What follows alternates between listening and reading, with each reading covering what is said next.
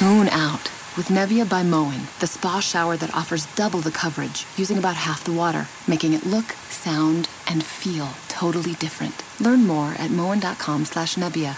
There's an epidemic affecting thousands of young Canadians, a condition scientists are calling the Munchies. I'm World Wrestling Federation superstar Chris Jericho, and I've joined forces with Taco Bell to fight this hunger. You can join our tag team. By making a donation of only $3.99, you'll receive three Taco Supremes and a drink.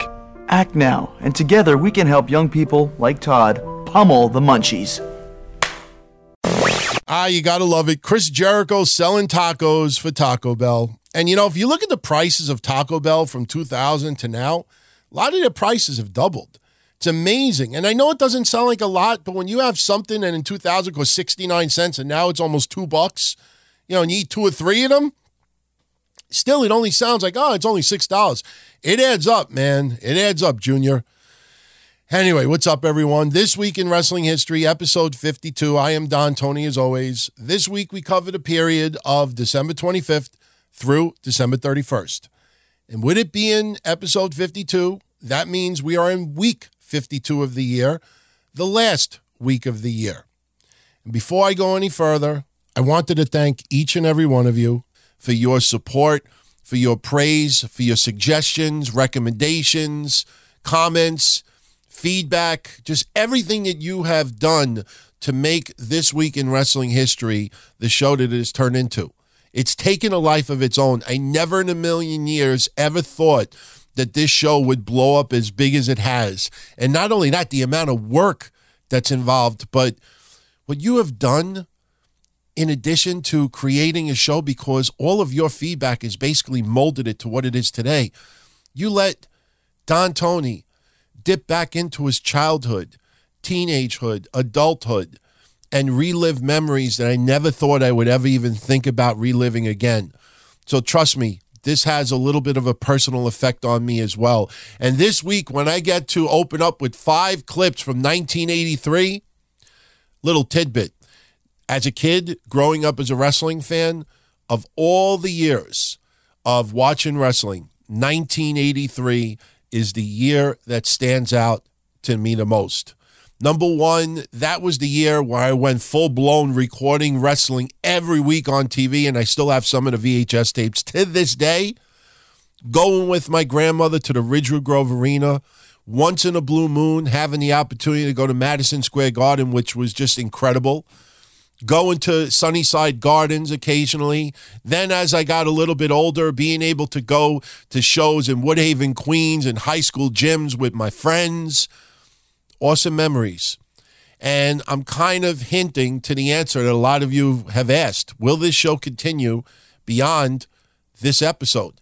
Because we're at the end of the year. And after thinking long and hard about it, because you know Don Tony, if I do something, it is balls out or not at all. That's the difference between people who really give a shit and really take pride, not only in the work that they do, but the people who tune in you know, it's sad that you have to pull fingers on a lot of people's shows to get them to do anything extra. And any, it's always what's in it for me. What do I get out of it? What money can I make? What can I do on YouTube? And this is that. How many hits could I get? How's about you enjoy what you're doing? You love the response and the feedback and the appreciation, and the acknowledgement. That's not enough anymore. Damn. So the answer is yes. This show will continue beyond today and I have decided we will turn it into seasons.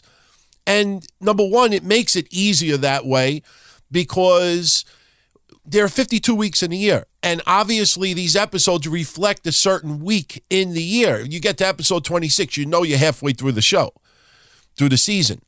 Now, what I am going to do is no, I'm not going to take the previous files and just repost them. No. There are so many memories in the world of pro wrestling that we could not even highlight maybe you mention it in a sentence and you move on that we are going to replace some of the clips from yesteryear that we've played already and replace it with others. So a lot of the legwork is already done. So going forth, the future seasons will be a lot easier to do. Still a challenge, but as long as you enjoy it, I will keep doing them. And with that said, let's get right into it. 1983. I was a Bob Backlund fan growing up.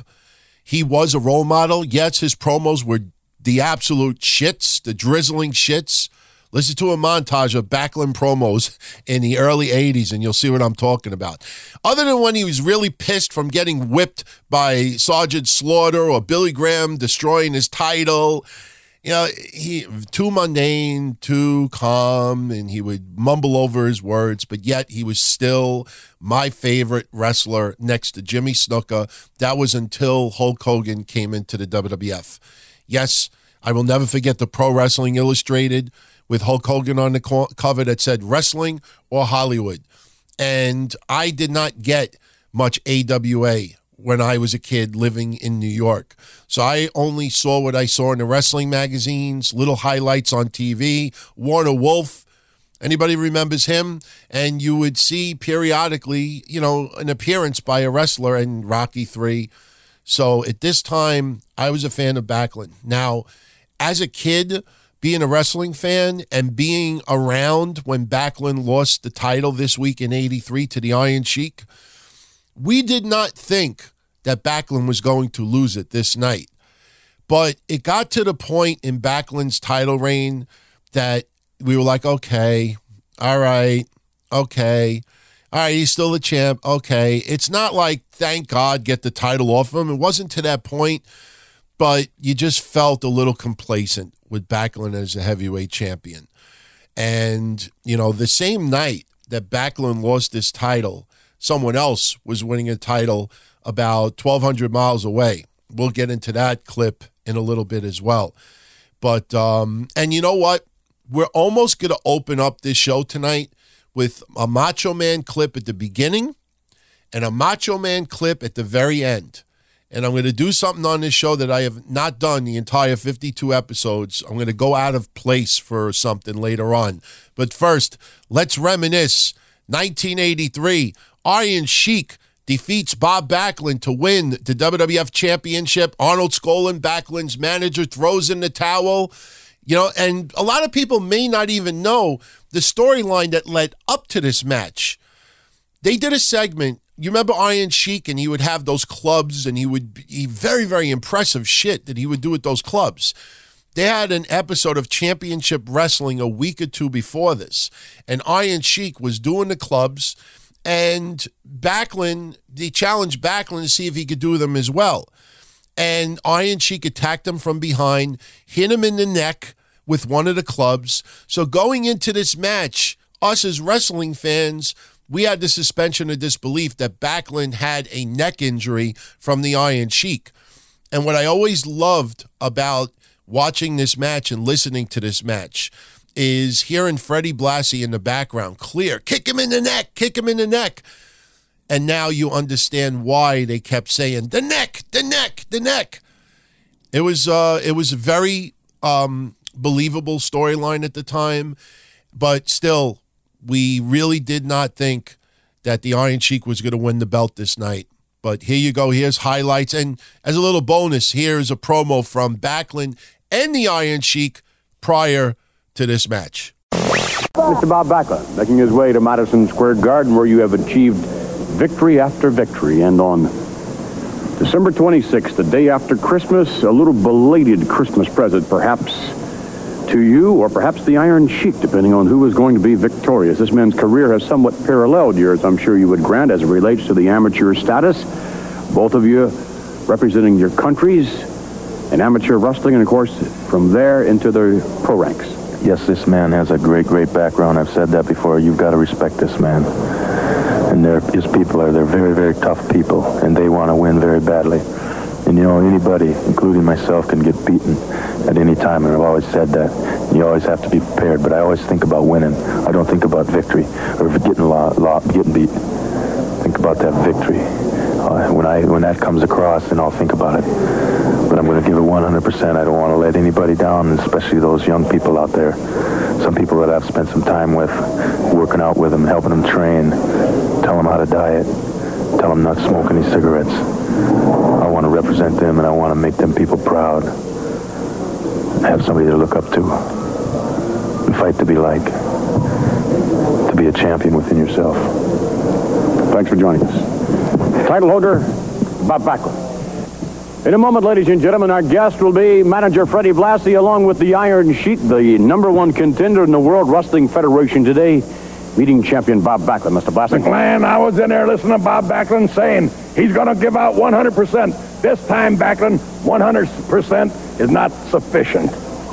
Mr. Backlund, everybody know about Ghulam Raza Takhti. Salam alaikum, salawat bar in Bob Backlund, all the American people, New York City, waiting for that match. Thousand, thousand Iranian, Arab, and uh, American white people, black people, they're waiting to see the match in between uh, the Iron Sheik to take that belt to the Tehran Avenue and walk in the Tehran Avenue. And Ayatollah and all and all, all his people, they pray for me. They come in the Tehran arena to see the me, to see that belt, to see that match. Bob Backlund, I promise Ayatollah to take the... Ladies and gentlemen, at this time, allow me to introduce the respective managers. First of all, to my left, here is the Ayatollah Blassie.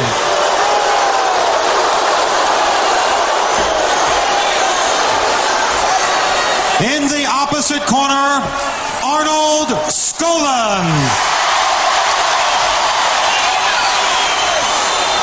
This is the main event of the evening. It is scheduled for the World Wrestling Federation Heavyweight Championship.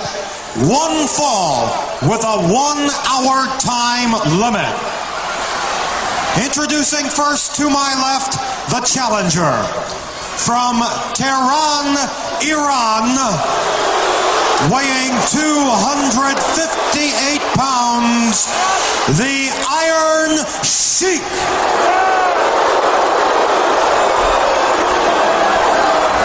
His opponent from Princeton, Minnesota, weighing 234 pounds, the World Wrestling Federation Heavyweight Champion, Bob Backlund. Champ looks quite fit, Pat. Yep. Looks like when he walked in the ring, uh, Gorilla, he looked to me like he's favoring his left shoulder or his left arm. Well, he had that neck injury, Pat, here a week or so ago on that altercation that took place on television where Yeah. he ended up with one of those Persian clubs wrapped around his neck and shoulder. And uh, I thought he was hurt a lot more seriously than he was, but he seems to have been training and uh, I guess he feels he's fit enough to go ahead with this match. Oh, well, Backlund will not back up from anyone, and uh, he has to defend his championship whether he feels good or not. Iron Sheik not wasting any time going to work on that neck area. Oh, he's got that strap. He's wrapped it around the champ's neck. This match is underway. Using everything and anything but the kitchen sink here on Champ Bob Backlund. Going to work on that neck.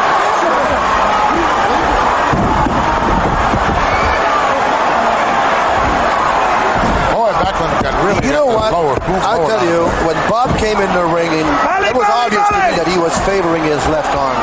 And maybe it was not obvious to the Iron Sheik, but Blassie, the kind of pro that he is, probably realized that, probably saw that, and probably told the Sheik, get on that arm. Backlund obviously in a great deal of pain now as he used that left arm to take the Sheik over, and it caused him a great deal of pain to do that. Look at him. Really punishing Bob Backlund and at the same time yelling, Iran, Iran number one. Fred Blassie. Fred Blassie sitting at ringside. This is the man, Fred Blassie, the man behind the Iron Sheik. And Blassie obviously is making a lot of money with the Iron Sheik, and he wants to make a lot more. That's the name of the game as far as he's concerned, Pat.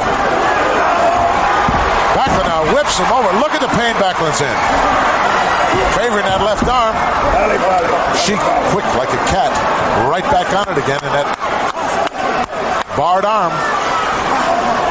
So far, Backlund has not really Hasn't done anything offensively, uh, No, really, uh, he escaped one time with a take over.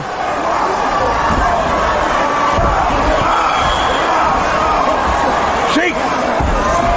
Bob's got to get to his feet here. Look at Slip this out the back door if he can. He's really sweating. Look at him. Oh, he's he's really putting everything he's got into it. He wants this match so bad. He wants the belt so bad. He's working hard and that adrenaline's flowing. You can bet on it. He might be working too hard. He may maybe too anxious, and that could cost you a lot. Run out of gas. I don't care how good you are. When you run out of gas, you're in trouble. Champ now shoves him off into the ropes. Shoulder block. Ah, come on! Sheik sends down the champ Bob. Nice hip block. That hurt Backlund to do that, and he did it with the right arm. Sheik! Sheik not wasting any time. Got right up, went right back to work on it, and right back with that barred arm.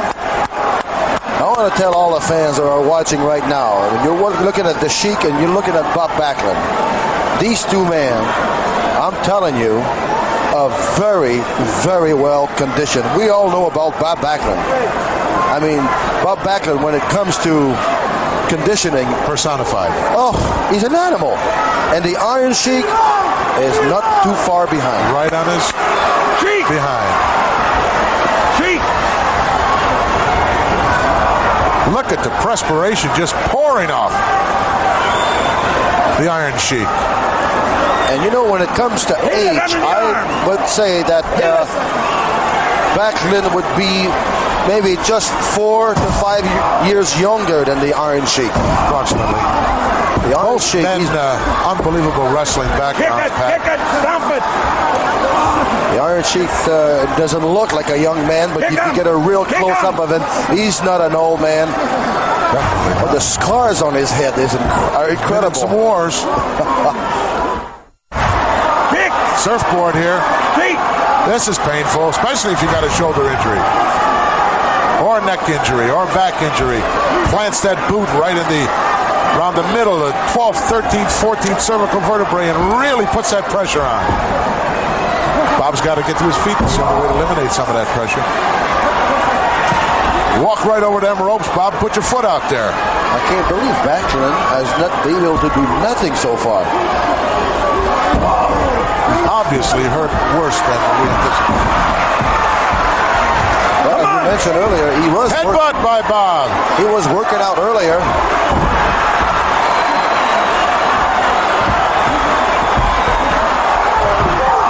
Flying elbow by the champ.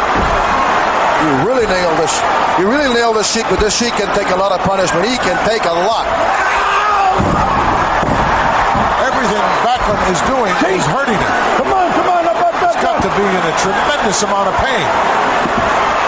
He can't mount an offense because it's hurting him. Tried for a suplex, couldn't do it. Couldn't do it. Dropped on the, on the back of his own neck. Sheik went down with the momentum of the move, but it was not applied properly as Backlund was just in too much pain to go through with the move. Blassie getting Oh, excited here. Sheik! More excited as he's taking his man on. Come on, come on. Kick him, Kick him! Kick him! Kick him! Yes, sir. Yes, sir.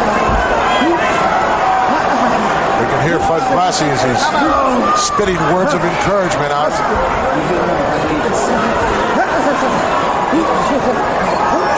Sheik now trying to use some leverage here, trying to get that.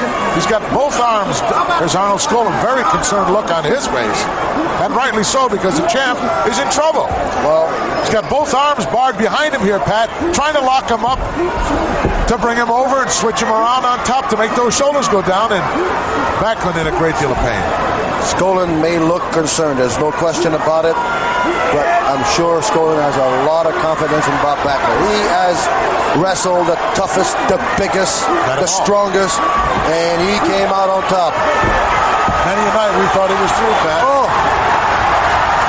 Reaches down inside and pulls out something from somewhere, like he's doing right now. Well, I think it's because simply he's a really, really well conditioned athlete. Oh!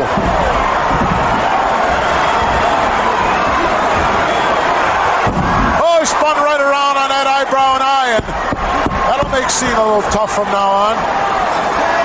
Backlund is not really himself. He's favoring favoring that, that left arm. He really is. Holding it right down to his waist, just about.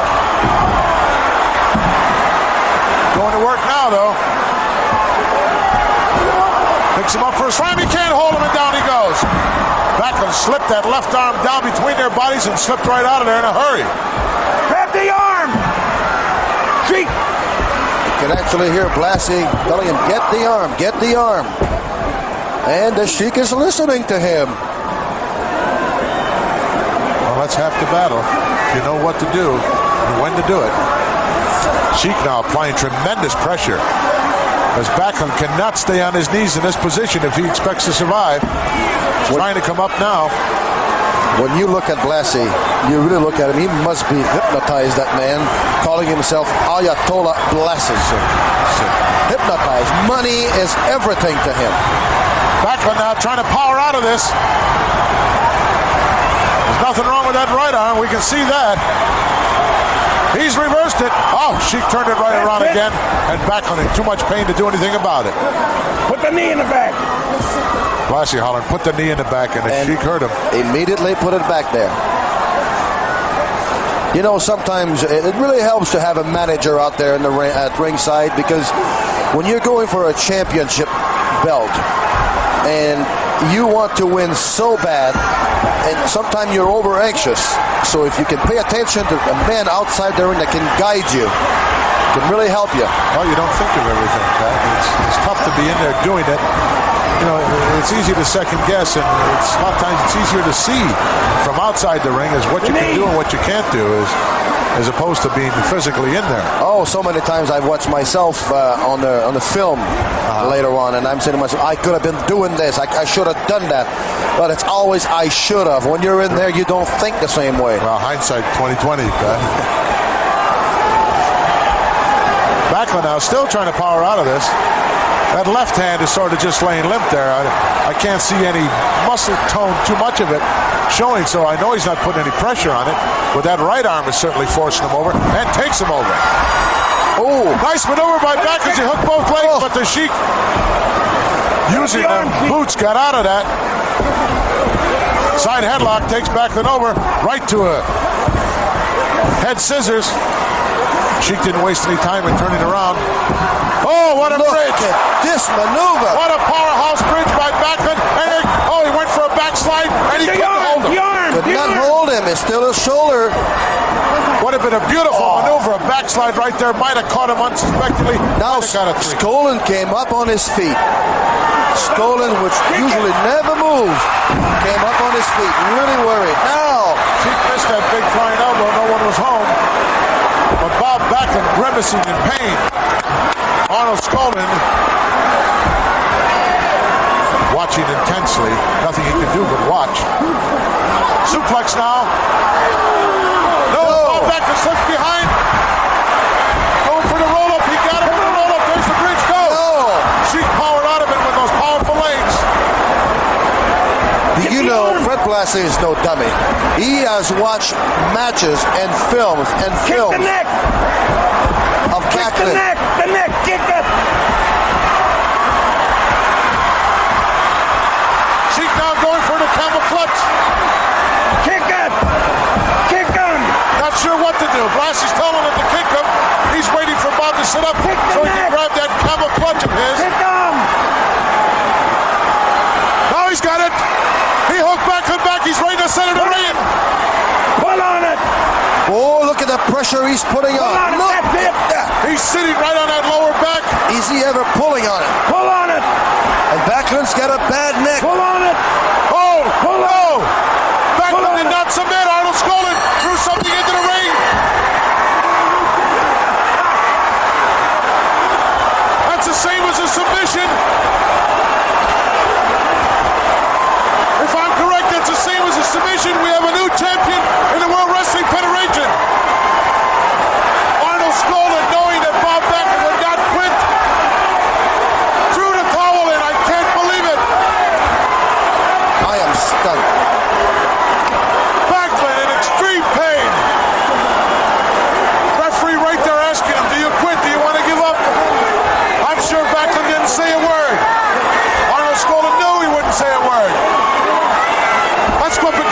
a word.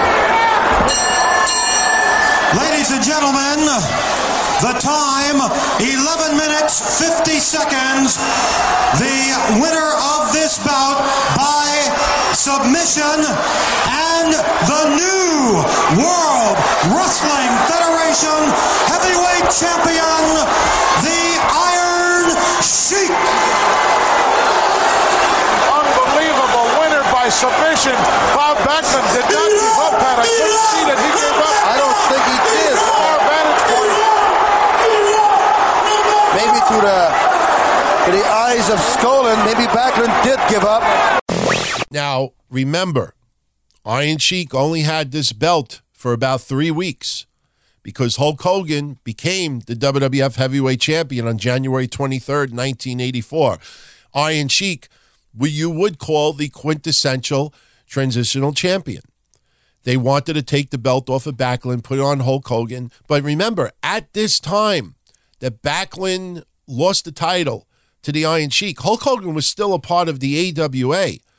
Now, I'm not going to get into the whole story behind Hogan's exit from the AWA, but the AWA, Hogan and Verne Gagne had some serious problems with money. And there was at one point where Verne Gagne wanted Hulk Hogan's, I believe, his revenue from New Japan. And Hogan got on the phone, talked to Vince McMahon. And Hogan, who I believe was supposed to be facing Nick Bockwinkel at shows around this time in 1983, left, did not answer phone calls, and showed up in the WWF. In fact, Hogan showed up in the WWF less than one week after Backlund lost the title to the Iron Sheik. WWF had a show called Wrestling at the Chase that was at St. Louis, Missouri, and the date was December 27th, 1983. And on that show, we had the surprise return of Hulk Hogan, fresh off of the AWA. This match is scheduled for one fall with a 10 minute time limit. Introducing from Steubenville, Ohio, weighing in at 250 pounds, Bill Dixon.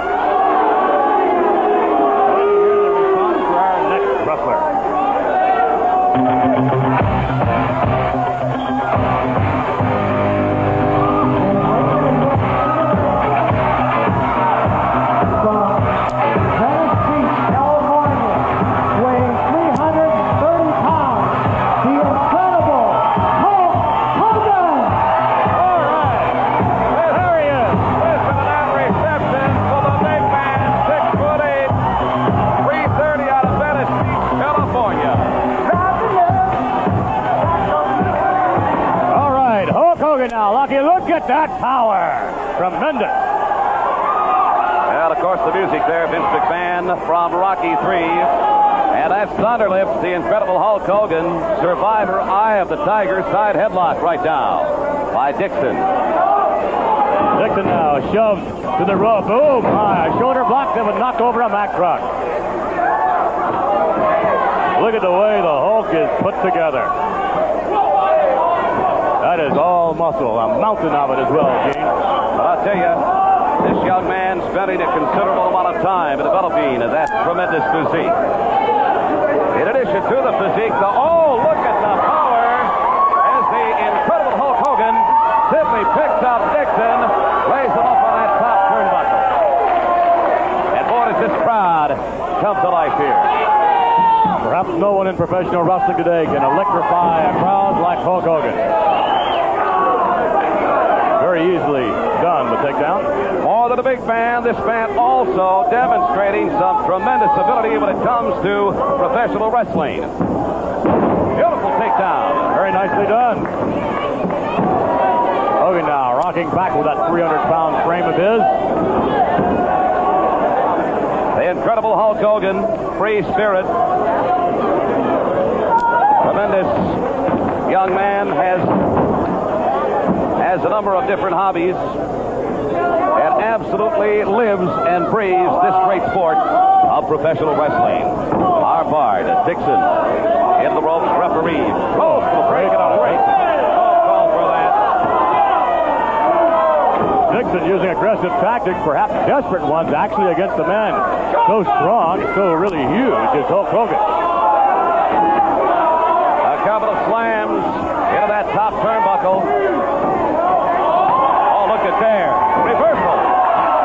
And now the tables turn as the incredible Hulk Hogan takes Dixon into the turnbuckle. Whip into the. Oh, the big elbow. That levels. Bill Dixon. And again, the incredible Hulk Hogan.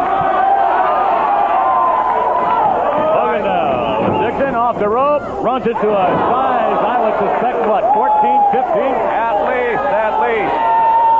Got that boot high in the air, and that was just leveled. Dixon off the rope again. There's the hook. Oh, forget about it. Clothesline.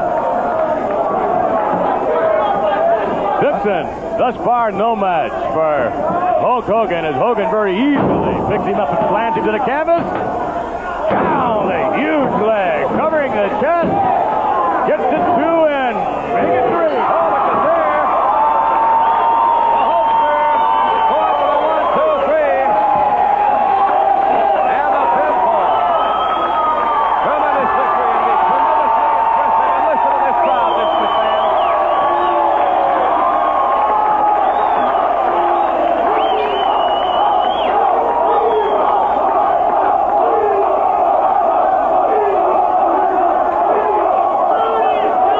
The winner in three minutes and two seconds, the incredible Hulk Hogan!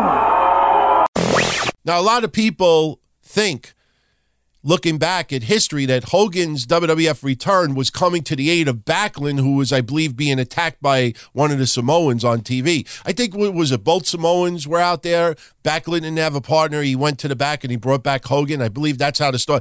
That this actually was the first return appearance for Hogan in the WWF, and um, AWA was blindsided. They did not know that Hogan was leaving. One other little tidbit.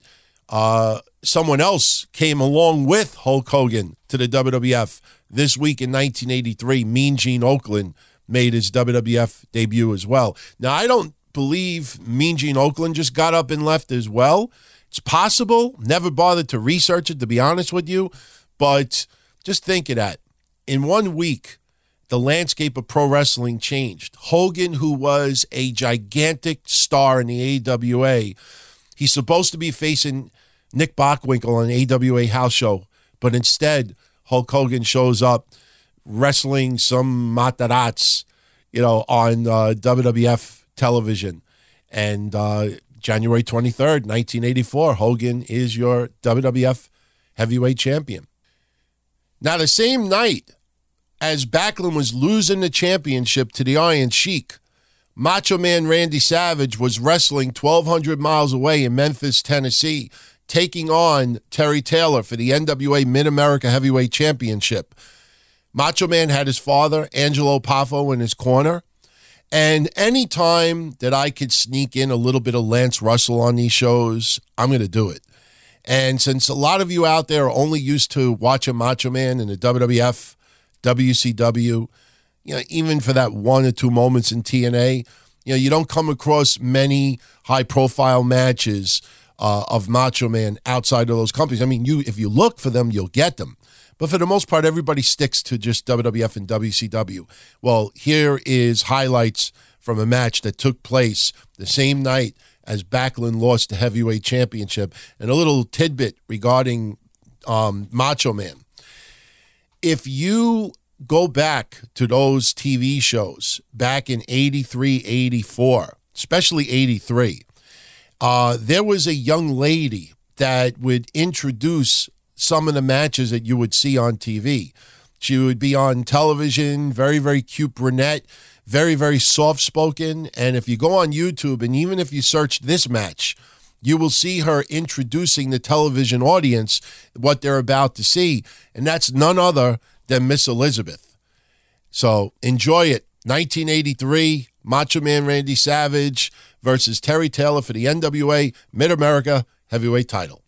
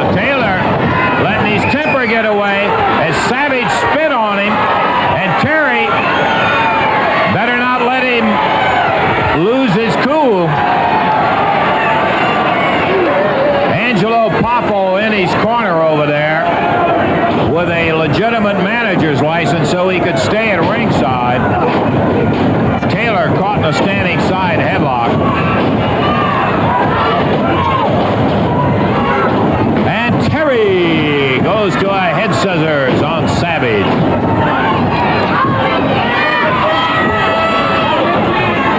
Savage constantly busy. He's thrashing, hitting with a fist. He's doing everything. Foot on a rope. That'll. No, he didn't uh, have enough of it over, apparently, according to the referee. Head scissors. Poffo Angelo saying he's on his throat. The referee checks it. He's not. He's across the chin, apparently. And the champion, Terry Taylor, hanging on to that head scissors. Referee Jerry Calhoun, again, checking very close. One fall, 60 minutes, and Savage out of it, but a nice mare into a head scissors. Savage being held right down on the mat by Terry Taylor in a head scissors. Savage, a former ICW heavyweight champion, and Terry Taylor, a former Southern heavyweight title holder. Fired into the rope, big shoulder. Randy goes under. Taylor, big shoulder, goes to cover. One. He can't hold him. He's kicked out. The Macho Man. Savage rolled him up.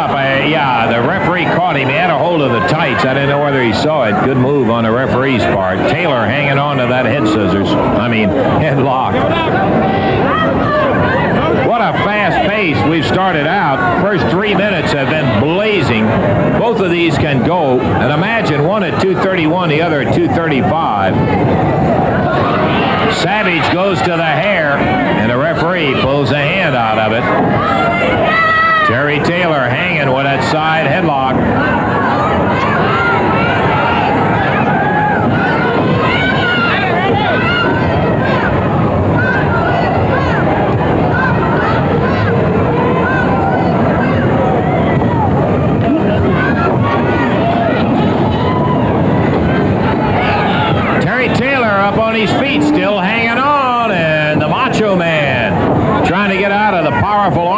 Terry Boy, Taylor really looks fit for this bout, uh, Randy. He's ready, Lance. It's one of his toughest challenges ever. Randy Savage, as you said earlier, he's crazy, and we certainly don't like to be this close to ringside with him here. But Taylor's going to have a hard go tonight. Yeah, there's uh, the building may be too close to be wherever Savage is.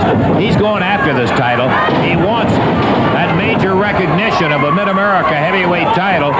He dropped him on the atomic knee there, and Taylor hit right on the end of the spine. He's uh, on the canvas as Randy Savage comes over, covers him up. He'll never get a pin, though. Now, Taylor, whoa, boy, he got closer than I thought. Two count. Nice move. He took him down in a little jackknife. Whoa. Good counter on the uh, small package. Savage rolls him up. One. Shoulder came up, left shoulder off. Nope, he's got a hold of the uh, tights again. And once again, the referee breaks it up. Angelo Poffo claiming he's got a chokehold. No way. Randy Hales, Lance Russell at ringside as we're watching the Mid-America heavyweight title match between Terry Taylor, Macho Man Randy Savage from the Mid-South Coliseum in Memphis, Tennessee. Terry using those strength in those arms to hold him in there on that side headlock. He's squeezing hard on him. That'll sap the strength, and Savage trying to get out of it by grabbing a hair.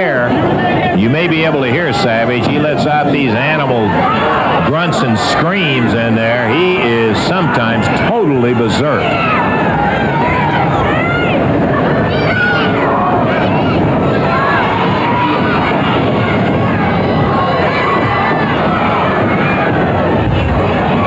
Back over the ropes, and that's going to call for a break as Taylor is bent back on the rope. Savage puts a knee right in the back. He was still on the but that didn't present, prevent Randy from banging him with that knee right up in the back. Double hands him from behind. Savage gets himself hyped up for a match. Boy, I'll tell you, like Joe LeDuc and uh, some of the other wilder types.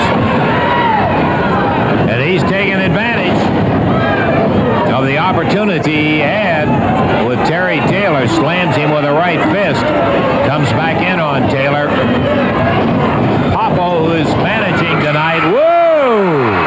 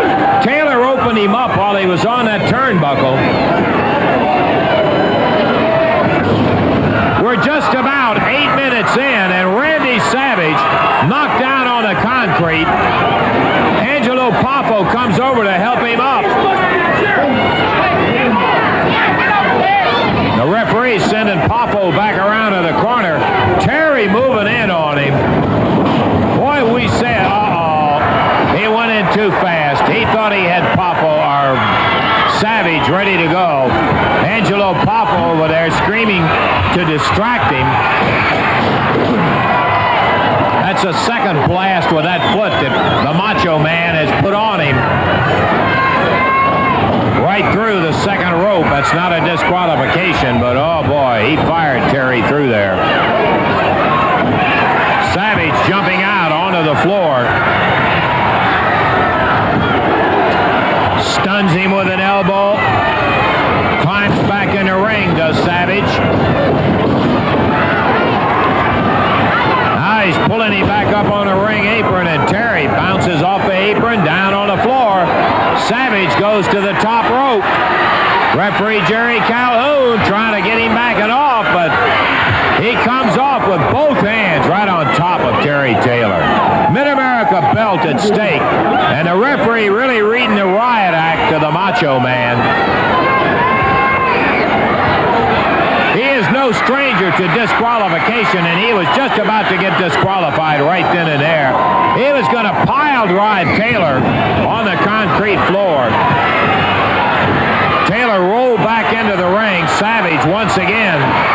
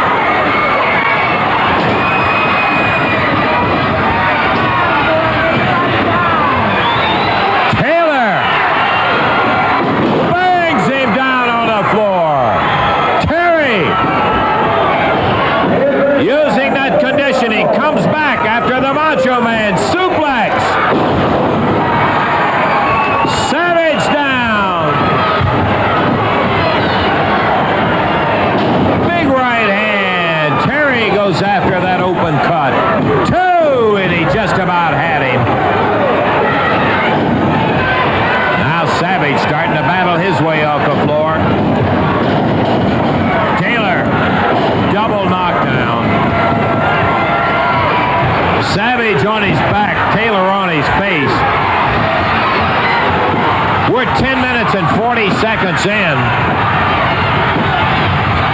60 minute bout. The crowd going crazy as Terry is first up. But Terry misses the elbow.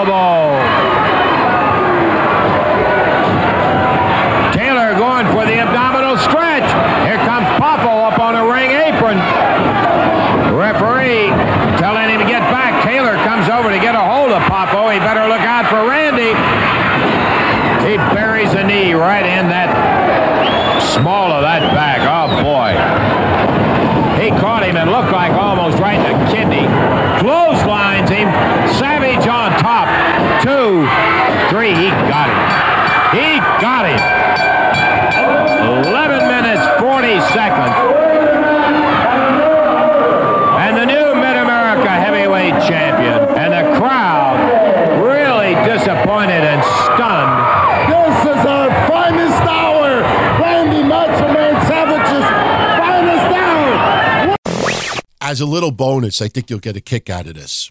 Do you remember what the Macho Man's theme music was at this time when he was wrestling in Memphis? Do you have any idea? It wasn't the same theme that he had in the WWF and WCW. It wasn't the Village People, Macho, Macho Man. Believe it or not, I kid you not, this was Macho Man Randy Savage's theme, wrestling in the Memphis territory in 83.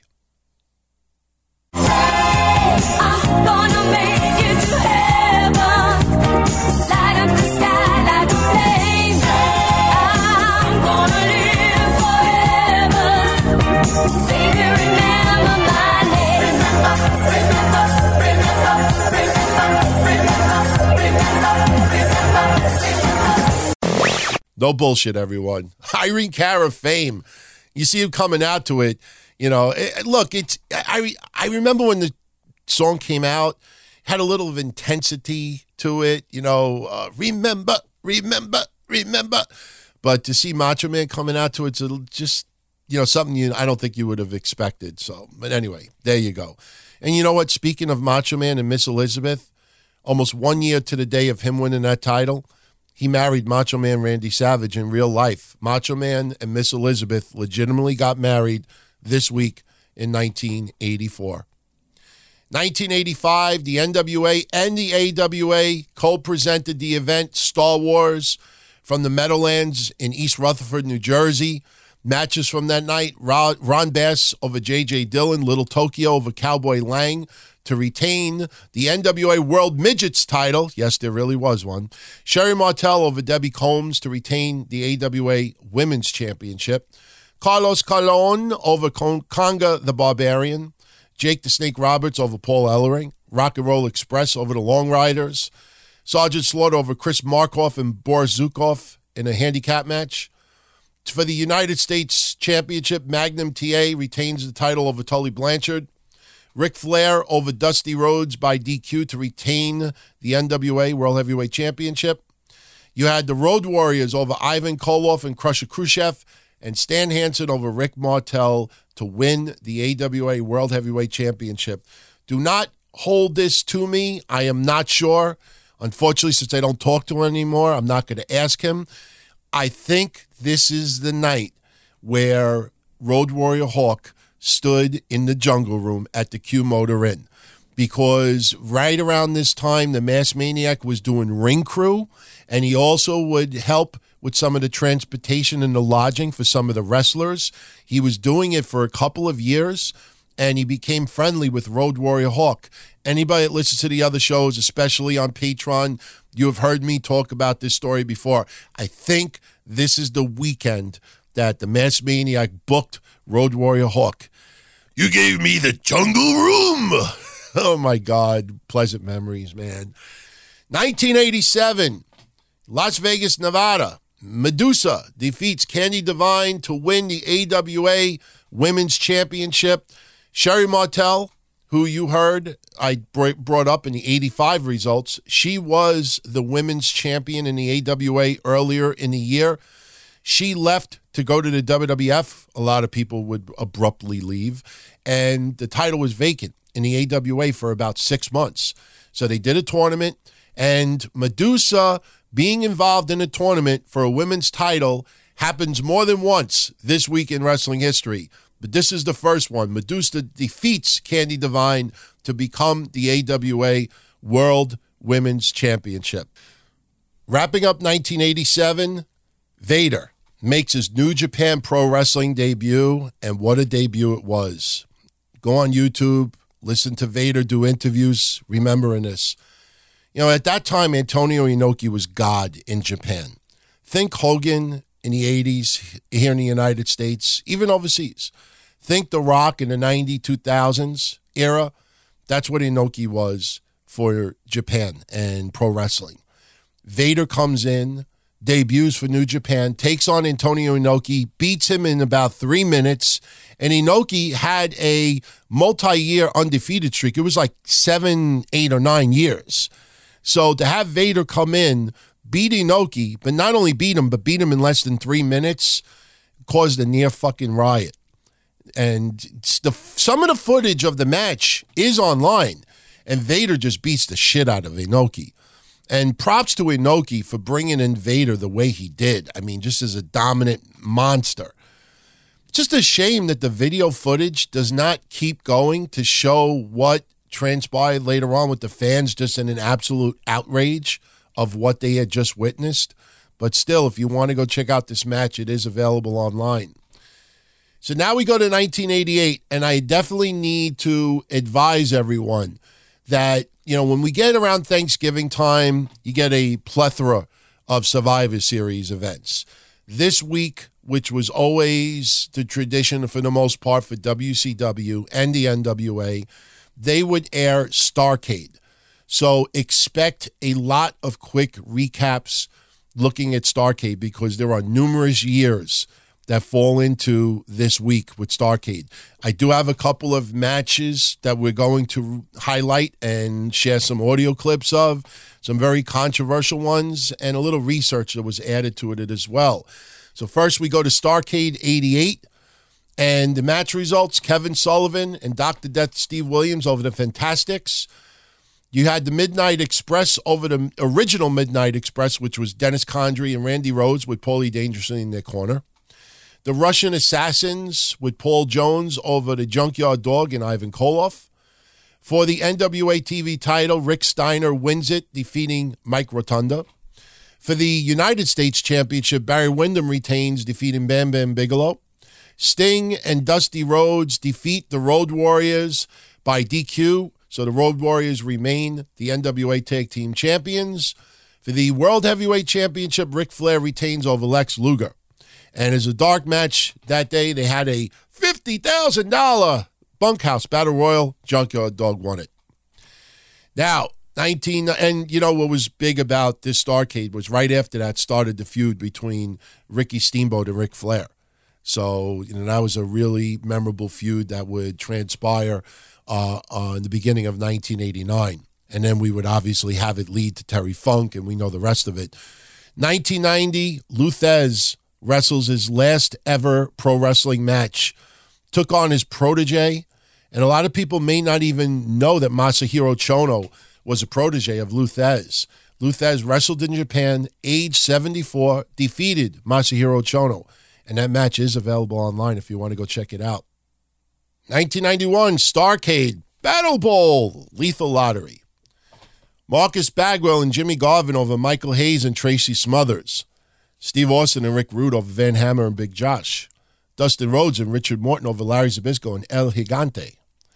Talk about this weird team. Bill Kazmaier and Jushin Thunder Liger over Diamond Dallas Page and Mike Graham. Lex Luger and Arn Anderson over Terrence Taylor and the Z-Man. Ricky Steamboat and Todd Champion over Cactus Jack and Buddy Lee Parker. Sting and Abdullah the Butcher over Brian Pillman and Bobby Eaton. Big Van Vader and Mr. Hughes over Rick Steiner and the Night Stalker. Scott Steiner and Firebreaker Chip over Rock the Man and Johnny B. Badd. Ron Simmons and Thomas Rich over Steve Armstrong and PN News. And Sting defeats Lex Luger to win Battle Bowl. 1992. Got a couple of audio clips. Now, unfortunately, we don't have any matches to share. And it's a character that, you know, you interview Kane and you're not someone that he's friends with or maybe someone from the business. He may not pleasantly look back at it and even want to talk about it. I always remember that recent interview where somebody immediately wanted to bring up, you know, the fake diesel and he just didn't want to do the interview. And, you know, there's a lot of other circumstances that were surrounding that interview. I don't blame Kane for not doing it. But uh, back in 92, Kane in Memphis, Tennessee, wrestled as the Christmas creature for a little while, just during Christmas season. And um, I, just do a Google image search of it. He's just wearing like a masked outfit, and it's the colors of Christmas. There's glitter, there's lights. Everybody remembers Chris Jericho with the lighted jacket. I don't know if you've ever seen the Christmas Creatures outfit. It's pretty impressive for 1992. Horrible gimmick, but um, as you will hear, there's actually a little backdrop as far as who came up with this design idea. And um, kudos for Kane for really trying to make it work. You know, you always look at horrible gimmicks. Yeah, the Christmas creature gimmick was not good. But for campy wrestling in 1992, kid friendly show, you have a Christmas creature, which ultimately lost. And once Christmas was over, the gimmick was over because this week in 1992, the Christmas creature, Kane, he wrestled against Jerry the King Lawler. Jerry the King Lawler was a champion at the time, and it was a mask versus title match. Christmas creature would lose. He would be forced to unmask, and with that, the Christmas creature was over.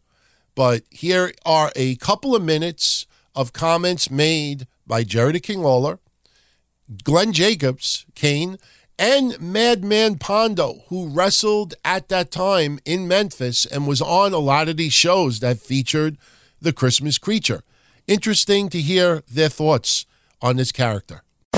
One of the first time I was down in Memphis for TV, um, we were me and another guy, and I can't even remember his name at this point. It was so long ago, and we haven't kept in touch. But we were uh, like the Russian. Uh, Russian Olympic champions or something like that. And of course came in and, and, and did yeah, and did a couple shots uh, you know, for you guys, and that's how Kevin met me.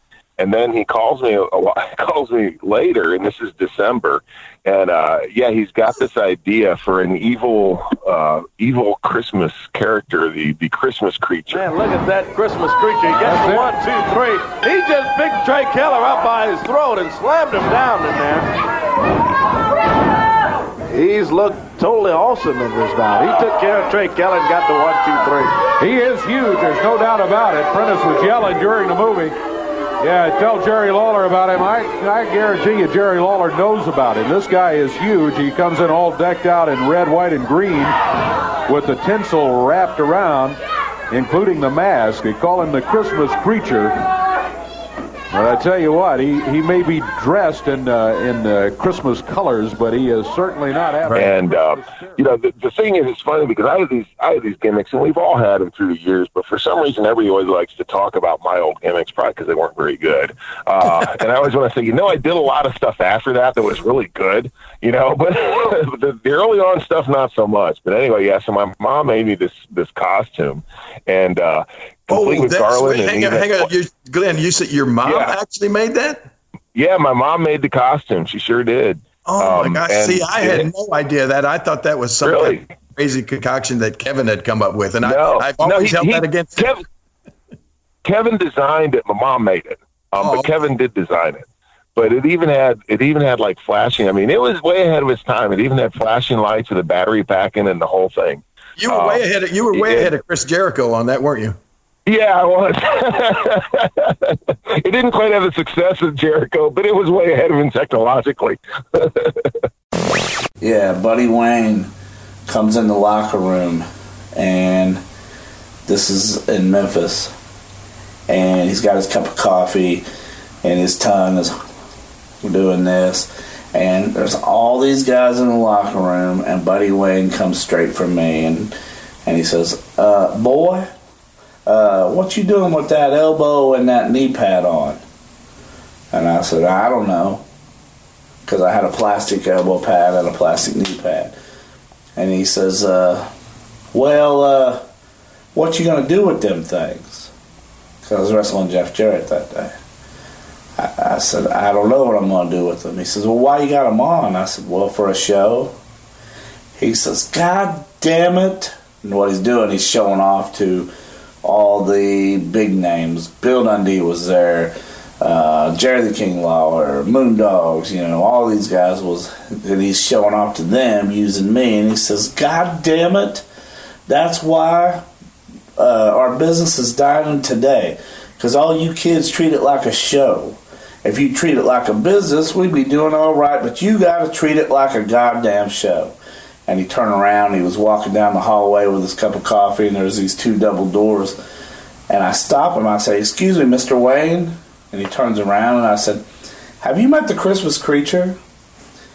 And Christmas creature was dressed, he had Christmas lights and tinsel from his nose, and, you know, just was a fucking character. And he hated it, but, uh, you know, everybody laughed. And Buddy Wayne got mad and turned around and walked away. And then uh, when I got home, Kevin Lawler called me and said that I wasn't allowed to come back down and do TV over that. Why? He didn't say over that, but you know, he said we'd like think it's better if you don't come down and do TV anymore. And I'm pretty sure that's why. Like like Glenn told me, uh, that was all Kevin Lawler's idea. I don't remember who made the outfit, but I remember he was not happy about it. Um, but he kept that outfit, and when I was taking him on the road, we went to Central City, Kentucky. We was working for a guy named Pee Wee, and Pee Wee's like, uh, "Can you bring that Christmas creature outfit?" I remember Glenn's eyes just like, "Oh fuck, are you kidding me?" 1992, WCW presents Starrcade and brings back Battle Bowl once again from Atlanta, Georgia at the Omni.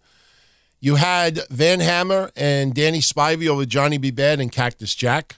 Big Van Vader and Dustin Rhodes over Kensuke Sasaki and the Barbarian. Brian Pillman and Two Cold Scorpio lose to the Great Muta and Barry Windham.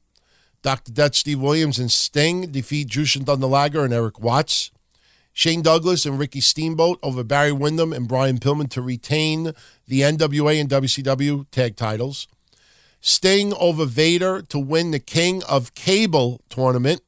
Ron Simmons over Dr. Death Steve Williams to retain the WCW heavyweight title. Masahiro Chono over the Great Muta to retain the NWA World Heavyweight title. But the Great Muta would go on to win Battle Bowl, last eliminating Barry Windham. Now, when I said earlier that I was going to be closing out episode 52 with the audio clip out of place, we're going to save a moment from the Macho Man Randy Savage from 1992 to play at the very end of this episode. I don't think anybody will object to it. So, 1993, WCW Starrcade from Charlotte, North Carolina. Main event that day was Ric Flair versus Van Vader with Harley Race in his corner. And at the beginning of the pay per view, kind of felt like a scene from Rocky, one of the Rocky movies. They show Vader what he is doing the day of preparation for the match. He's in the gym. He's training with Harley Race. He's pissed off. He can't wait to get his hands on Ric Flair. They show the cameras. Ric Flair at his home. Mean Gene Okerlund is there as well. He's got a suit on. He's hugging his wife. He's kissing his very young children at the time. And it was, you know, like a, just a comparison of what their days were like. It reminded me of one of the Rocky movies. And I got to tell you, as a wrestling fan at that time, WCW did a phenomenal job building up Vader as a goddamn monster. Because I could tell you, m- me and my friends, we thought Ric Flair had no shot of beating Vader for the heavyweight championship. That's how good not only Vader was, but how good they built him up as a monster. and we will play highlights of that match momentarily. First, the other matches on the card. Pretty wonderful with the assassin in their corner over Two Cold Scorpio and Mark Bagwell with Teddy Long in their corner. Shockmaster over King Kong with Awesome Kong in his corner. That is not Kharma, by the way. Lord Steven Regal, he retains the TV title. He fought Ricky Steamboat to a time limit draw. Cactus Jack and Max Payne over Tex Slazenger and Shanghai Pierce. Steve Austin wins the United States Championship over Dustin Rhodes. It was a two out of three falls match. Steve Austin got the pinfalls two to nothing. For the WCW International World Heavyweight title, Rick Rude retains over the boss. Sting and Road Warrior Hawk defeat the Nasty Boys. However, it was by disqualification, so the Nasty Boys remain the WCW World Tag Team Champions. And in the main event, Ric Flair defeats Vader with Harley Race in his corner to win the WCW Heavyweight Championship. Here are the closing moments of that match, and the crowd just ate it up.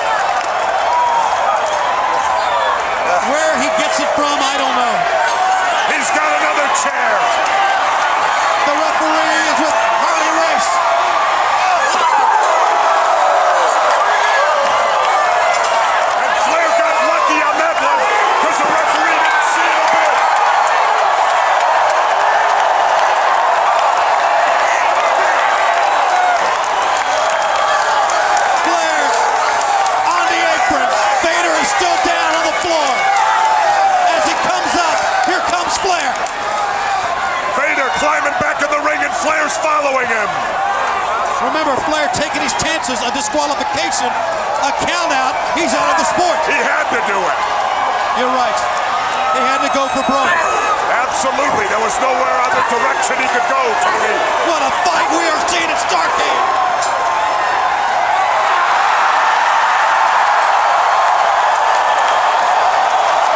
He bit him. He can barely stand himself. It's been a physical battle. I've seen Flair go 60 minutes, but only 20 minutes with Vader is like 60 minutes with most guys because of his size.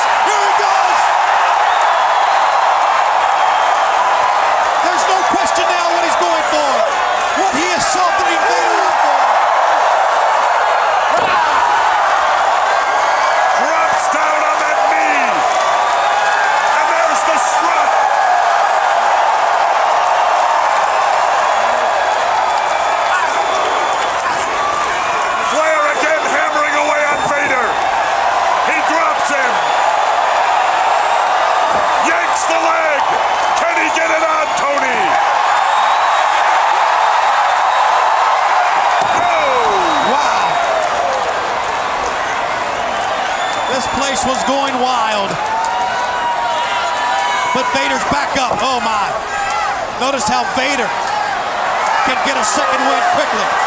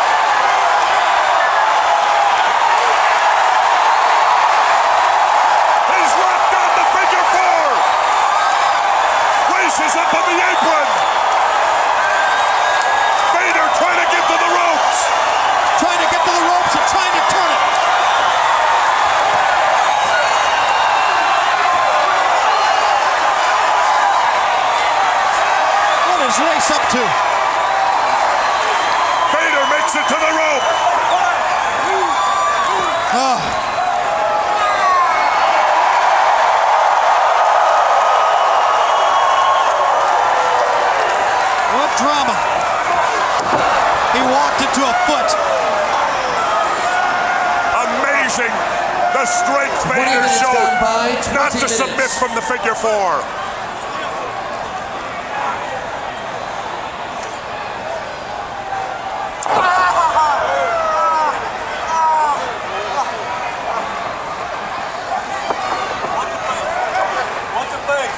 Well, right to the look at this. Vader driving the knee or the elbow into the face.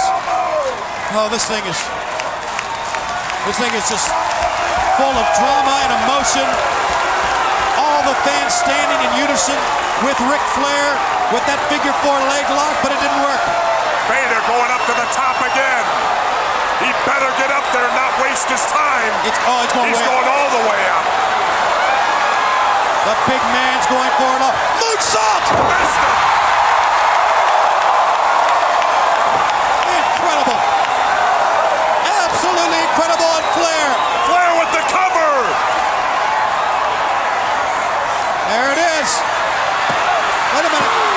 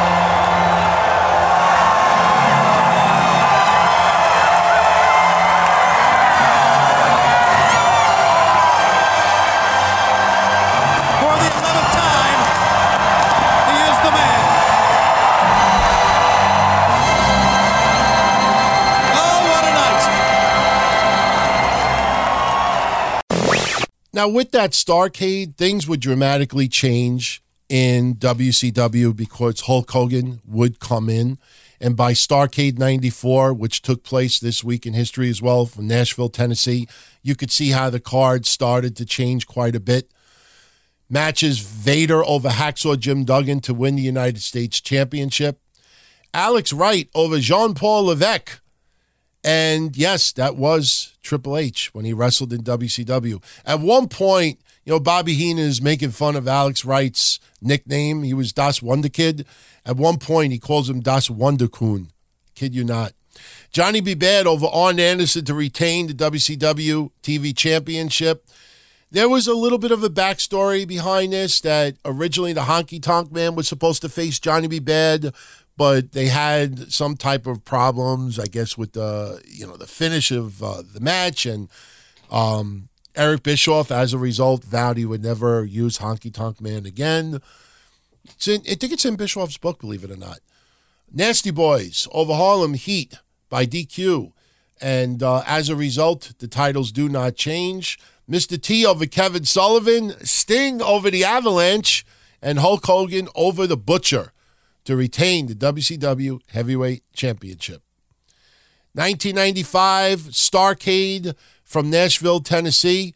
And people still point out to this day that this was uh, just not only one of their worst Starrcades to ever take place, but one of the poorest as far as pay per view buy rates go. And they decided they were going to do a uh, like almost like a tournament, a world. They called it the World Cup of Wrestling. You had wrestlers from WCW taking on wrestlers from New Japan. And yes, I know today's day, a lot of people are fans of New Japan, but will they come in record droves on a consistent basis or buy it on pay per view? These days, yeah, there's a more than likely chance of it. Back then, I was very surprised at how poor the pay per view buy rate turned out to be. I mean, it was really, really bad. But here's the match results from that night. Jushin Thunder Liger representing New Japan over Chris Benoit representing WCW. I think you can figure out who represents who. Koji Kanemoto over Alex Wright to retain the IWGP Junior Heavyweight title. Lex Luger over Masahiro Chono. Johnny B. Over Masa Saito. Shinjiro Otani over Eddie Guerrero. Randy Savage over Tenzan. Sting over Kensuke, Sasaki to win the World Cup of Wrestling for WCW. And you also had some non World Cup matches that night. Ric Flair over Lex Luger and Sting by countout to become the number one contender for the WCW heavyweight title. And as a result, Ric Flair would face Randy Savage at the end of the pay per view, defeats Savage, and wins the WCW World Heavyweight title. 1995, I was there. It was awesome. ECW made its first appearance in New York City for a card. It was at the Lost Battalion Hall, Queens Boulevard, Queens, New York. I still remember it. Fond memories. I just, it was awesome to have ECW finally coming to New York. And I'm not talking Staten Island, I'm talking Queens, my neck of the woods. Less than a 10 minute drive from my house. It was awesome. And I'm going to share with you one of the matches from that night that I still laugh to this day. I love how Mick Foley used to troll the fans. First, we had Taz over Koji Nakagawa, JT Smith over Hack Myers, Mikey Whipwreck over Two Cold Scorpio to win not only the world tag titles, but the TV title. And Mikey Whipwreck was allowed to choose who his tag team champion would be. He chose Cactus Jack. And if you remember, shortly after this, Cactus Jack would leave to go to WWE as Mankind. And Cactus's last match in ECW was against Mikey Whipwreck. The Eliminators over the Pitbulls. Tommy Dreamer over the Blue Meanie. Tommy Dreamer over Stevie Richards. Raven then defeats Tommy Dreamer to earn a title shot for the ECW Heavyweight title later on that night. You had uh, Bruiser, Bruiser Mastino over El Puerto Riqueño. Bubba Ray Dudley over the Blue Meanie. The Sandman over Raven to retain the ECW Heavyweight title. The Gangsters over the Public Enemy. And this was one of the last appearances for the Public Enemy. Remember all the please don't go, you sold out, chants. They were going to WCW. There was nothing stopping them. It was done. And the match that I always remember from this night was Sabu versus Cactus Jack. Referee Pee Wee Moore was supposed to be the original referee, and Cactus Jack, you know, was advertised as a death match. We expected tables, chairs, weapons, just hardcore brutality. Sabu and Cactus Jack always put on an awesome match. So here we're expecting them to have a death match. Cactus Jack comes out and decides he's going to troll the fans, and I'll let you hear for yourself.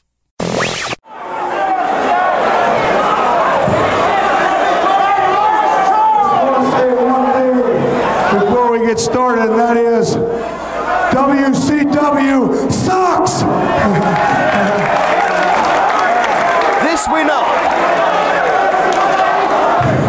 You know, I enjoy being your tag team champion, and God knows I love being hardcore. And I want you people to know that all the terrible things I said were not directed at the New York audience because I am a New Yorker and I never put down any of my homeboys.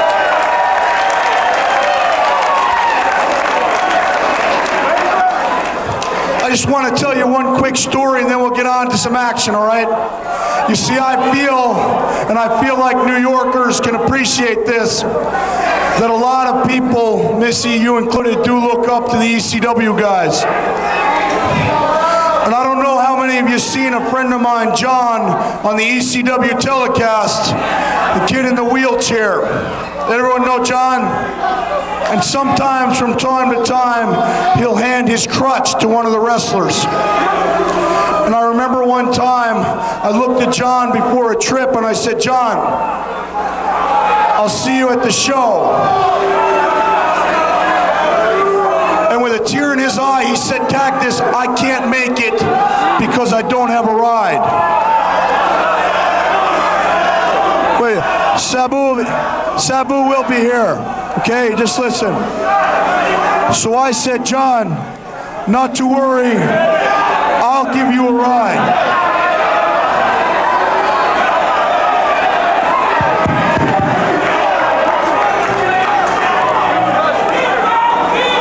On the way back from that show, John told me, Cactus, I just want to let you know that this has been a dream of mine to drive with you. And tonight, we're about to make another dream come true. Because I think you realize that when Sabu left one time earlier, he was under the impression that everybody out here thought that he was nothing but a guy that broke tables and used chairs. And tonight, in fulfillment of Sabu's dream, we're not going to break any tables. We're not going to use any chairs. But I'm going to bring that young man out here, and we're going to have one hell of an Olympic rules wrestling match. Olympic? Olympic? And for this occasion, I am bringing out the man who has refereed more NCAA championship matches than anyone on history. Come on out here, Pee Wee. Referee John Pee Wee Moore. Well, he can officiate amateur wrestling. Is this a rib? Let's hear for Pee Wee Moore. Okay, excuse me. The rules of the NCAA are as follow. There will be two points awarded for each takedown. This is a joke, right? There will be one point awarded for each escape. Stalling will result in a warning. If stalling continues to occur, a point will be taken away. The match is to take place inside the ring. If a wrestler reaches the ropes, he will lose a point, and the match will be restarted in the center of the ring. This has got to be a big joke. Forms of striking will be strictly prohibited. Striking includes punching, kicking, any form of pots, pans, chairs, and table will not be allowed in this match. What do you think we are? This contestant is fine with the rules. Let's get the match underway.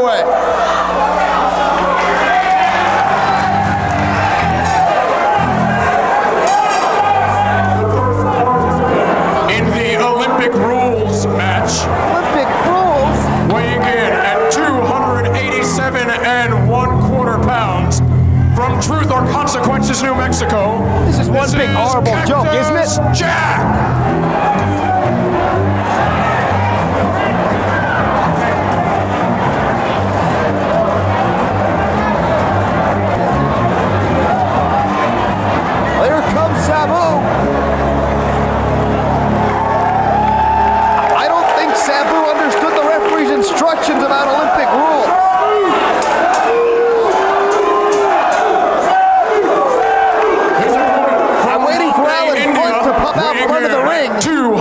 222 pounds. This is Sabu.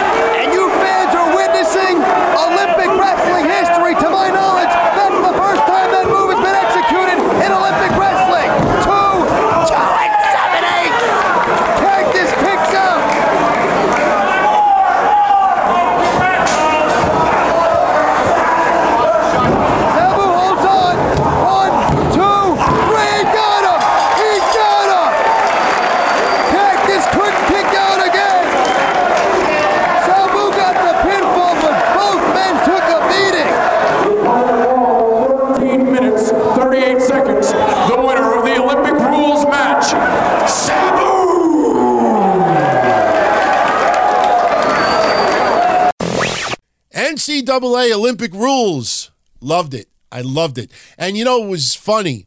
Yeah, I saw it up close and personal live at the Lost Battalion Hall. When I watched it back on home video and hearing Joey Styles' commentary made it that much funnier. I mean, it was just so entertaining to see it.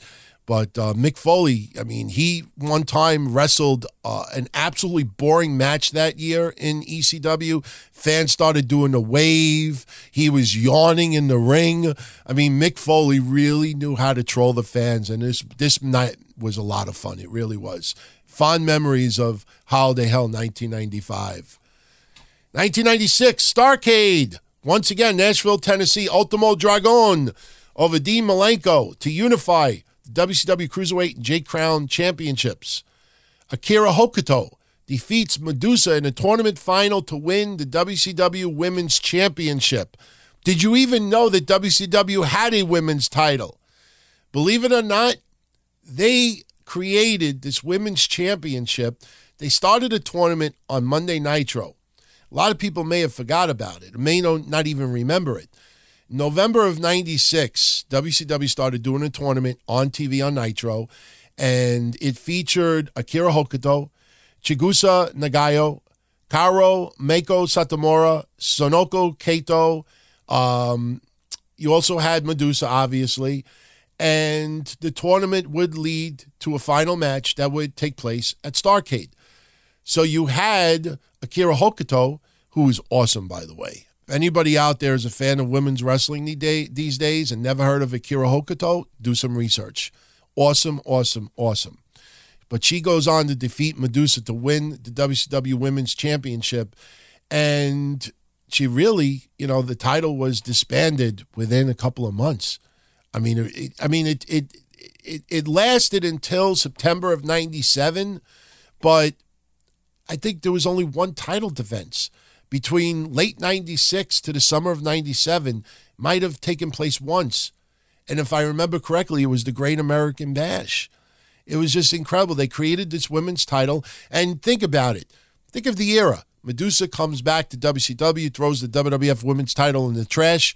There's no women's championship really being defended in the United States for the most part. WCW creates a women's title, and then within a year, it's disbanded. They did nothing with it.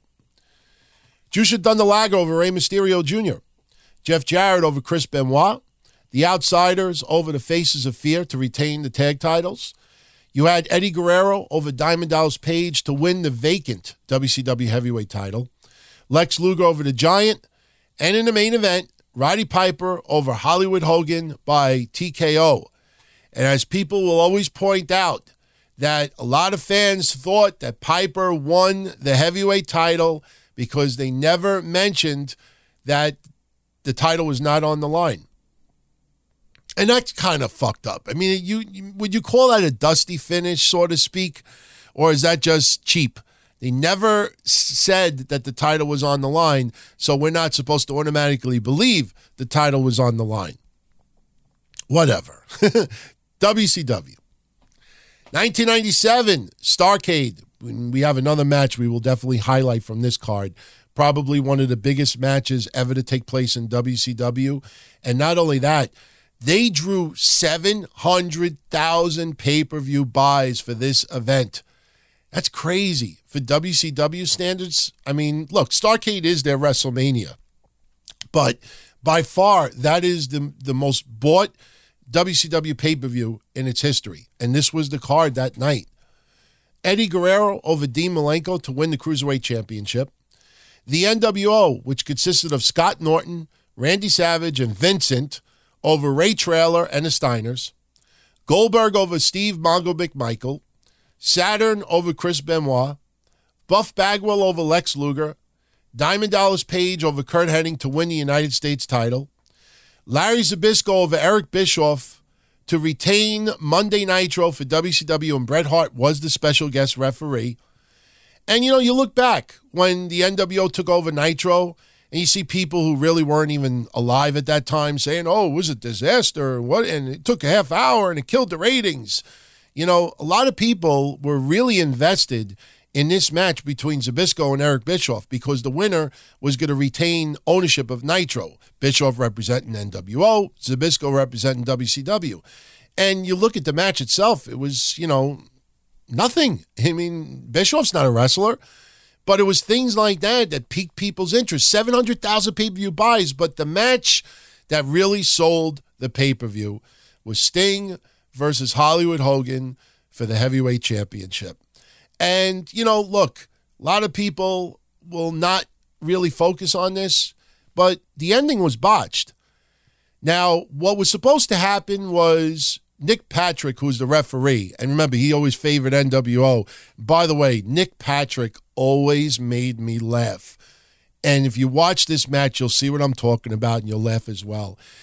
For some reason, every time when Nick Patrick, as a referee, would get hit by someone, someone would just nail him with a shot, he would fall. But when he would fall, he would wail his arms up in the air like he's, you know, directing planes into an airport. He would just put his hands up in the air and he would fall. And I would laugh every time he did it. And he did it again in this match. But what was supposed to happen at the end was Sting was beating up Hogan.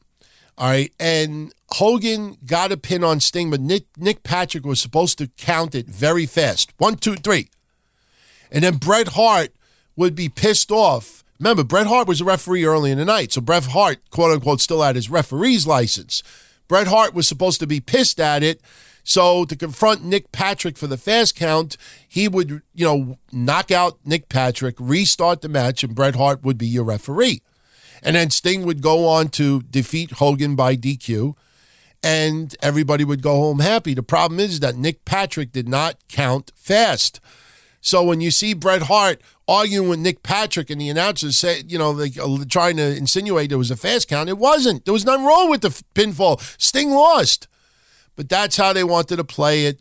And you look back on it, you know, look, Sting won the title.